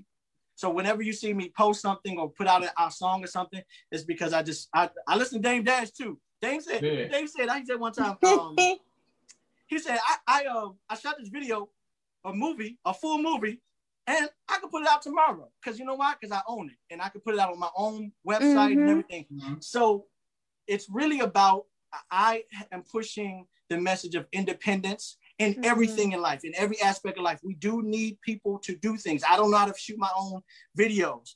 I haven't invested the time and money and, and, and effort in learning how to do that. So I still need people to do things. But as far as me, um, but I, what I do want to ask Patrice about, we can talk about another time, mm-hmm. is uh, the algorithms because that's something I don't understand. And if there are things that I can do to make that better, because I've noticed my the likes and the views go down, absolutely, you know. Yeah. And so I always wonder what what am I saying? What what's going on? And mm-hmm. but it doesn't stop me. It doesn't stop me from doing mm-hmm. anything. Yeah, mm-hmm. you know, moving, yeah, mm-hmm. and and all that stuff will fall into place. You'll figure it out. And like I said, I'll make sure that y'all have each other contact information so y'all can have that uh, conversation. Yeah. Uh, uh, definitely, definitely, yeah, and that's um, you know, uh, very all-encompassing answer. I appreciate it. Uh, so the um, out of the the music that you've done, and this is always a tough question because I feel like as an artist, you know, all your pieces are your babies, so you love them all equally. But do you have any that stands out to you? Um, like you said, I I, I was I'm gonna start the, the, the answer with, you know, every song came from a place, an experience that I appreciate. Mm-hmm. But uh, I think the one that's had the most impact, you know, for me personally, the way the lyrics and the the the impact it's had for other people is Bo Jackson.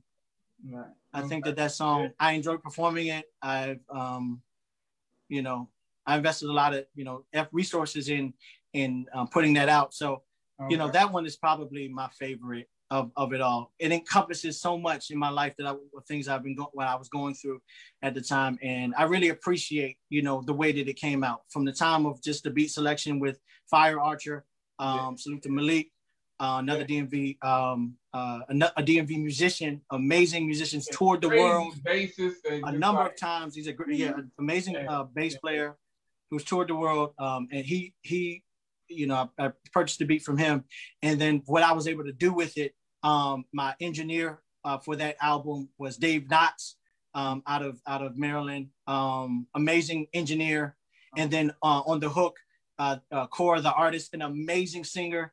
Mm-hmm. And if for people that are listening to this, if you if you've never heard Cora the artist, please go check her out on, oh, on she social was, media. I, yeah, that I, am sorry to interrupt, but that was no, okay. she when I so when she was singing, I could it was like I could see her in the studio with the mic, like really getting into her lyrics. But then when she added the her own flavor and and the movement, the dancing, but the really the the the soulful movement, and Absolutely. then the words of the the the, the yeah. rap.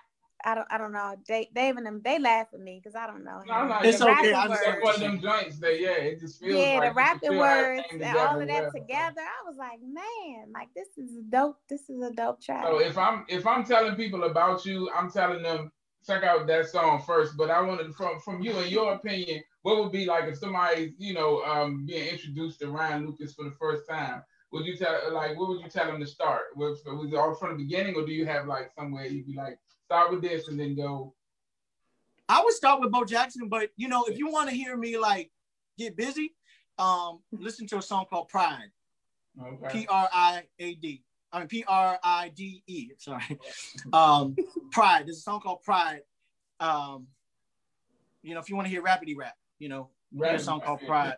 Yeah, yeah. Um, that's a single. That's a single, and that's out streaming everywhere. Okay. Um. Oh, so just you know, but yeah. I would go there to Bo Jackson and Pride. Okay.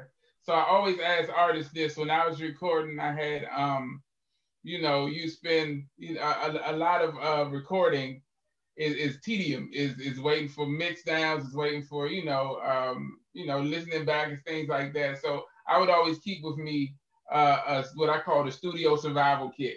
And for me at that time, it was like maybe like uh, I would keep like an energy drink, which is terrible for you, I know now, but at the time I didn't care.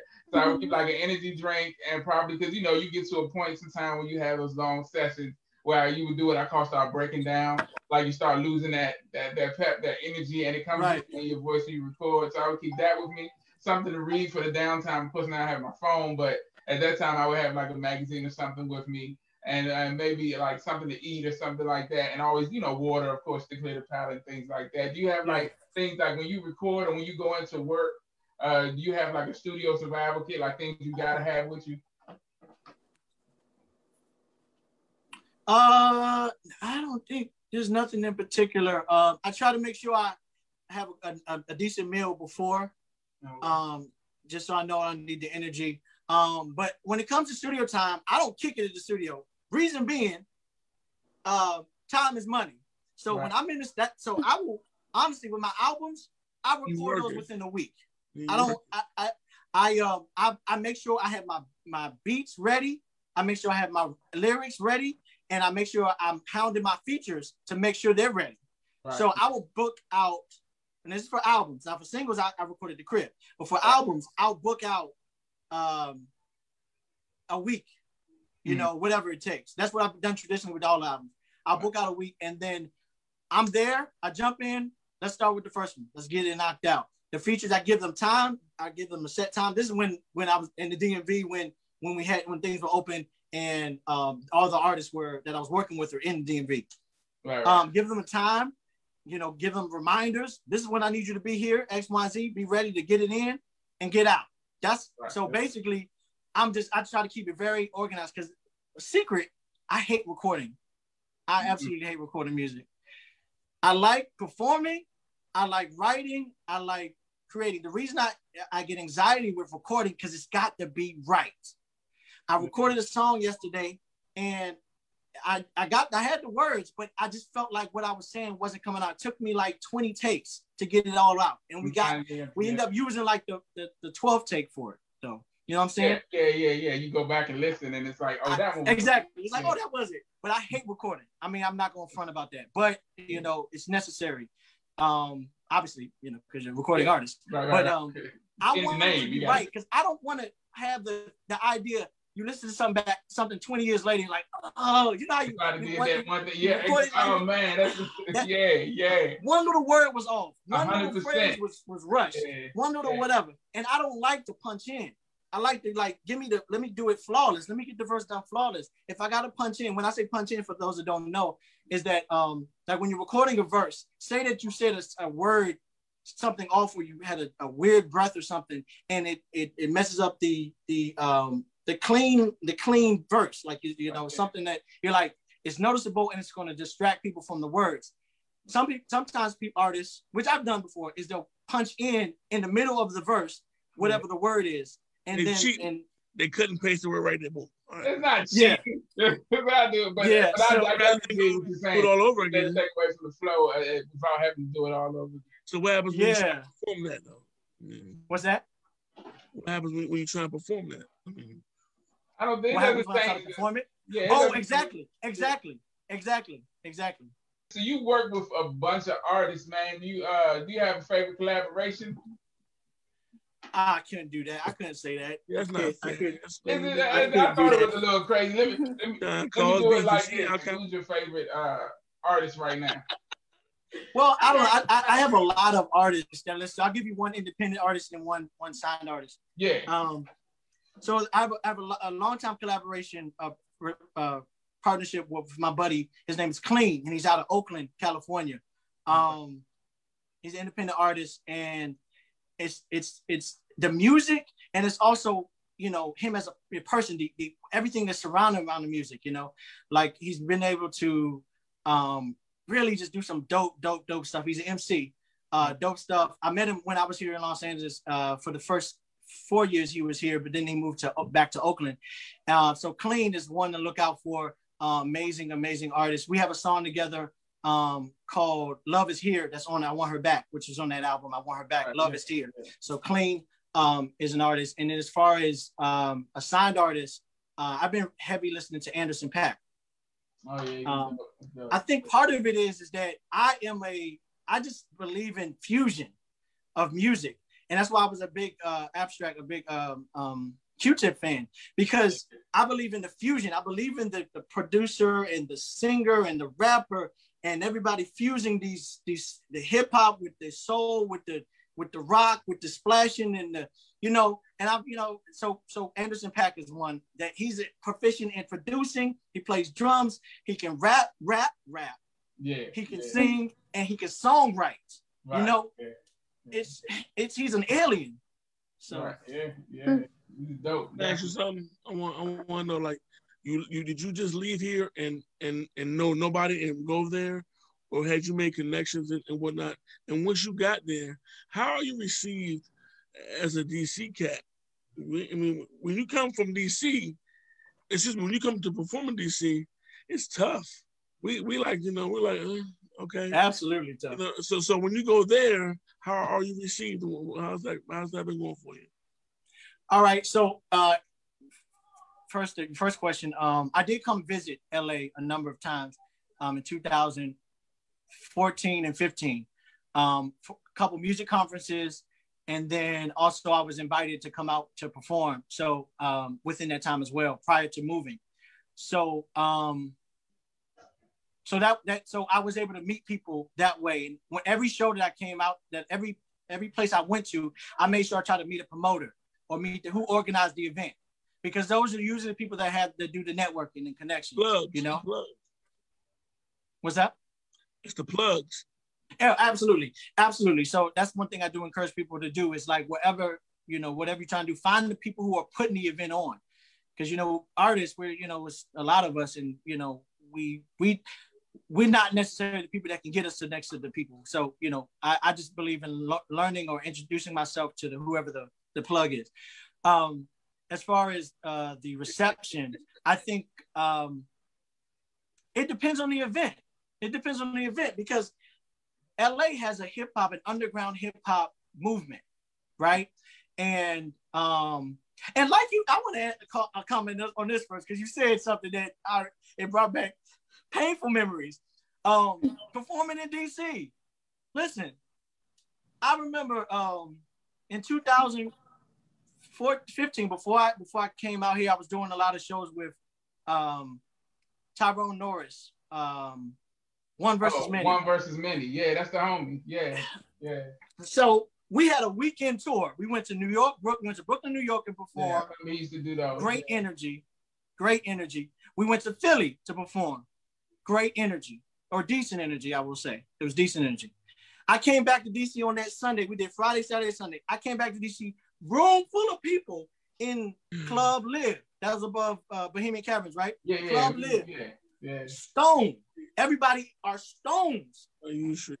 I can do. There was nothing I could do, and at that time, I believe, and I was in my Busta Rhyme bag as far as jumping around as much as I could without losing my breath, breath, and um, and giving people because I was the, the, the music I was doing was it was storytelling, so I had to, you know, it was still storytelling. So it was, it was a thinking type song, but I was I was looking for a head nod. It's not your fault. It's not your fault. It's not your fault. It's not your fault, bro. You, you know that's how we. It's like you, you, you, you, you, when you come here, it's like you got to, you got to do something that we ain't seen before. it's like it's tough. It was, it was tough, man. Um, but, pushing, don't stop pushing, bro. Absolutely, I love, I love, I love my city though. I love my city. I love, I'm South Beach to, to yeah. the death. Yeah, but um, we've been through that, like, uh, you know, um, the as as an as artist, I was going to say don't receive, artist, but as an artist, they don't receive. You got to have a, you got to have. Yeah, you know, yeah. what it is, it's tough. It's, it's, like it's tough, and and then barrels in the crowd. Um, you know, uh, I was managing after I rap. Uh, I was managing for a while, and I took my artists. We did one of those, you know, the tours and the love we got in Baltimore, the love we got in Richmond, the love we got in New York was crazy compared to the, you know, because you you do shows here for a while and you'd be like, am I just not that good? But then you you know you go out other places. Yeah, and it's like, oh, not, oh no, no, I do my thing. Okay, I see what it is. It's just y'all some hate. No, well they not. You know, it's just it's tough. No, you're right. It's not go It's not. It, was. You all know. It was a time when that live sound had to boom bop boom bop. It had to be have something with some yeah. pots, some pans, some buckets, and give it to you. Uh, and you know, it was just that's where we were for a long while, and then yeah. everybody started killing each other at the game go goes and shit. Mm. Now it's like Wale, he even gave us burger. it is what it is. It's like, do his thing though, but uh, but yeah. Um, so uh, we running a little so, over time. So let me say this. Let yeah, me say this. Um, now here's the thing about performing out of town, and um, I mean, I, I even I've been I've been in LA for six years. I mean, I still feel like I'm in DC though. I feel like I'm I'm still visiting. To be honest with you, um, but the thing is, part of it, I think what you kind of said, Mike, was that that doing something that was new, and I think what makes um, the experiences or the positive experiences I've had out here when for performances is that when I tell people I'm from Washington D.C., they're like, "What?" You know, they probably never heard of a, a MC from Washington D.C. You know what I'm saying? So I consider myself like an ambassador for the city. You know what I'm saying?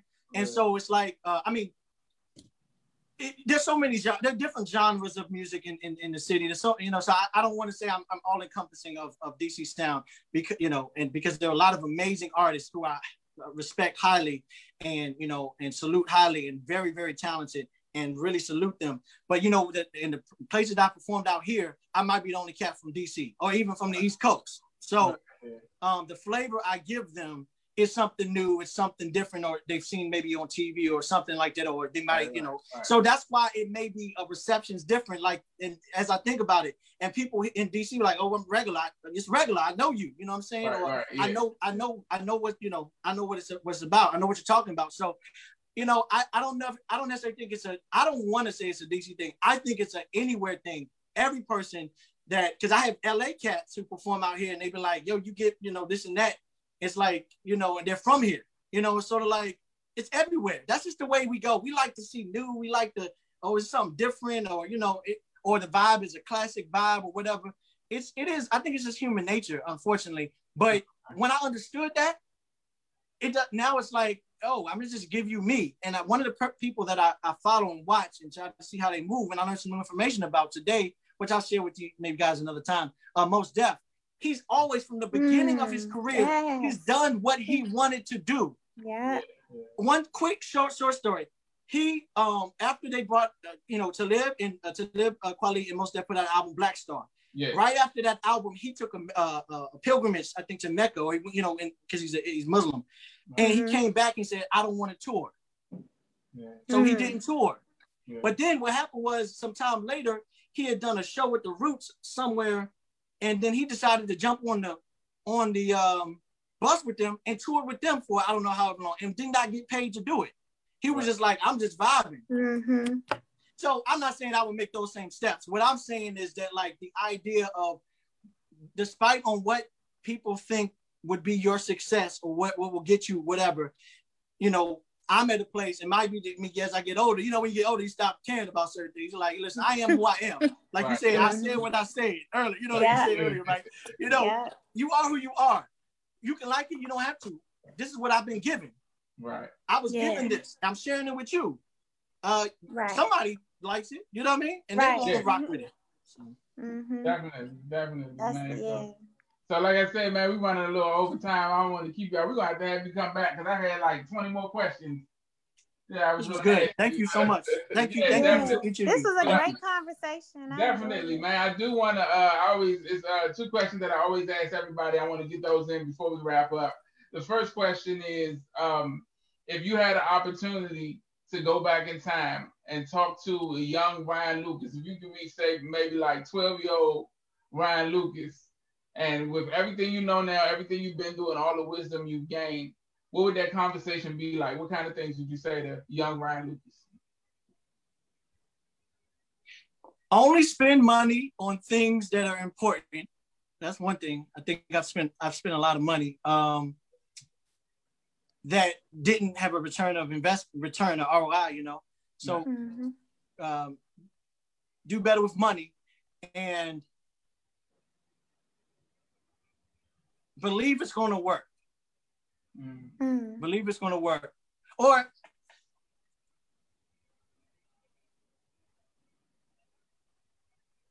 your passion in life is based off of what you've been given or what you believe you've been given.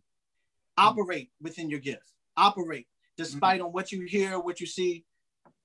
Operate in it because what I learned is that when I try to suppress, like I told, I talked about the drums earlier, but even with hip hop, with, with music, as an artist, as a lyricist, I attempted to suppress because it took me a while to realize that this isn't going away. I'm going to continue to do it.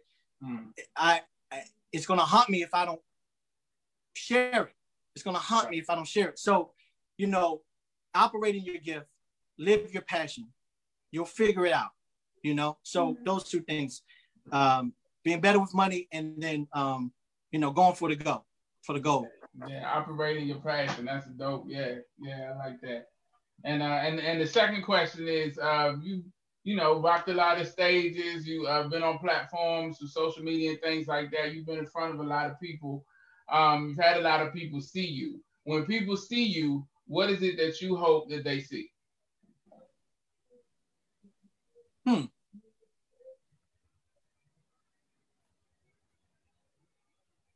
Someone who is always trying to be a higher form of himself and always encouraging others to be higher forms of themselves. Someone who, who encourages people to just be a better you. Don't try to be somebody else. Be a better you, a version of you, even because you are one of one. So I want people to mm-hmm. see through me that I am my authentic self and hopefully that encourages them to be their authentic selves. Mm.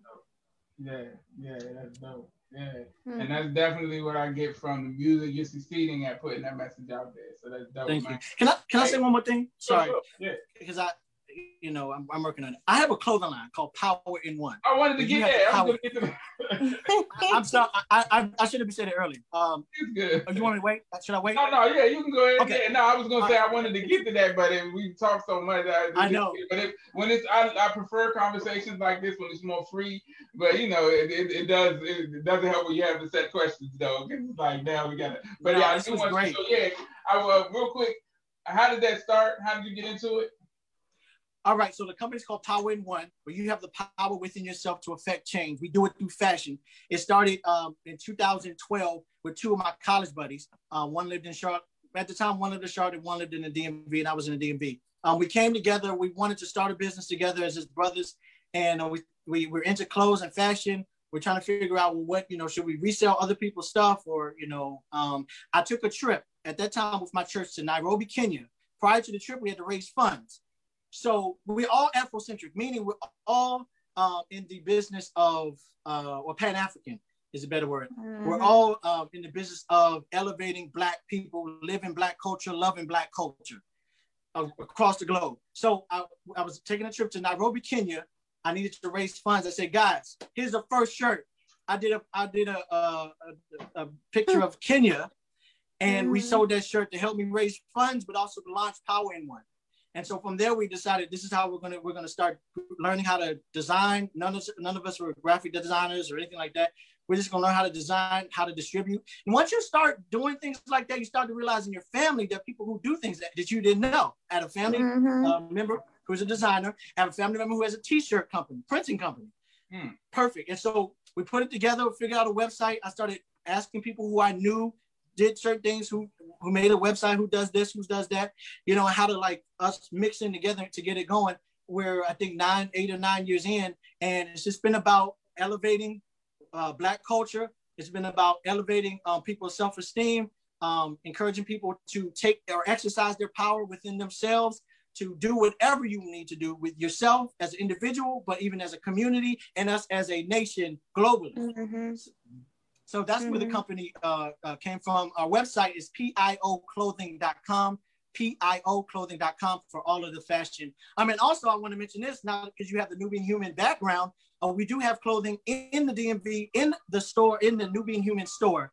Oh, um, yeah. Okay. Yeah. So uh, if you are in the DMV and you don't want to buy it online, you can go check out that store uh, Anika, salute to Anika. Thank you, Anika, for being mm-hmm. just the, the person you are over the years of helping out so many business people. Yeah, and she yeah. actually, uh, I know it's, it's, over time, but she actually, when I first was introduced to Anika, we were vending uh, somewhere out, and she was vending too. Mm-hmm. Um, she helped me to for my album release for my first album, my first EP, Boy Meets Girl. She was able to help me um, book out the Anacostia Art Center, um, mm-hmm. and I did an album, a video and album release. So since then We've had an amazing um, uh, working relationship uh, from Nubian Human to Power in One. She actually let me sell my CDs. I want her back in her in her store too. She's just been amazing. That store, That's the whole awesome. the whole team. Thank you to Anika. Yeah. You know, I salute black women, and she's doing her thing. And all black women that are on are doing their thing, getting it going. I salute them. She is um she is wonderful. She is wonderful. Have, I, have, you, seen uh, have you seen the documentary on Amazon? No. She's What's on Amazon Prime, and she I've been pressing her out because she well she did hype it though. She put it uh, put it up on her page. I had to get what the name of it. It's on Amazon Prime, uh, and it's a documentary. Uh, a guy from this area, he's an African brother. He did a documentary about the businesses in the Anacostia Art Center and about how they started their businesses, the things they went through. Oh, wow. dope. It's amazing. She's one of the like lead stories in it. It's, it's amazing and it's, it's really good. It's streaming right now on Amazon Prime. I'm gonna get the name uh, in a second. I might have to put it up. Uh, okay. because uh, yeah, I don't think I'm gonna find it in time. But yeah, it's definitely um, yeah uh, on Amazon Prime right now. Uh, I had it written somewhere. Let me see. But yeah, well, I'll, I'll find it. But but yeah, it's, it's no documentary. Like you said, everything you said about her, you know, I can't say enough good stuff. She let us come in and use the space that she, you know, um, she's all about helping and, and the same thing, uh, uh Afrocentric and uh, you know, uh, Pan African. Is all about everything black people, and so the support that she gave us, she's like, you know, you guys, this is your home. Come in and use it. She let us use the space to, to rock out, mm-hmm. and can't wait to get back in there. I'm just giving it some time for the whole, you know, pandemic thing to to, to cool off some more before we uh, make moves, because I don't want to be the cause of no no uh you know sickness. Absolutely so, not. Right. But uh but so yeah, we taking I'm taking my time with that. But uh we will be back in there um uh eventually. And so yeah, shout out to her. Shout out to you, brother man. Thank you so much for rocking with us today. This has I been one of the best question. conversations. Patrice has a quick question. Quick question. Do you have um workout tights, workout outfits for ladies? We we have no, we don't have the tights. We don't have tights. We have um we have a dry fit shirt. We have a dry fit shirt, okay. and we do have uh I think we still have some lady tanks. Lady tanks. Oh, okay. Tanks. Okay, yeah. I'll check it out. I got the website. And I'm like, like I said, I'm gonna get y'all to exchange to this is another, you know, uh, uh, business stuff y'all can y'all can talk about too. Yeah. I'm gonna make sure that happens. Um, before we go, I definitely want to um uh, get you to one more time, give the website so they can find your music, uh, your production, and your uh, clothing line. Uh, so if you can give all that, and also where they can find you on social media. All right. So you can follow me on social media at Ryan Lucas DC. Ryan Lucas DC. Always keep the DC behind the name because that's you know that's one of my hardest. Um, you can follow me at uh, Ryan Lucas DC. You can follow Power in One on all social media platforms at, at Power in One. Um, the website, my website uh, for my music is ryanlucasdc.com, ryanlucasdc.com. And I have uh, a number of things. I have my book, uh, which is a lyric book of From I Want Her Back, from all the, the songs in the, um, on the album. Uh, I have uh, CDs that are that plenty of CDs, plenty of CDs. Um, but there's also music. The digital you can buy the digital music there online. Um, I do have um, a number three projects, three projects on also all uh, streaming sites, but there um, are songs that are not on streaming sites on my Bandcamp site. So it's Ryan Lucas Bandcamp, where you can find the singles, as you mentioned, that I've been putting out. Um, I think I'm going down in the direction where I'm, unless I'm convinced differently, I'm probably not going to be putting um, music on those multiple streaming sites um, for for a while. I'm gonna just it's gonna be directly through Bandcamp or through my website, RyanLucasDC.com.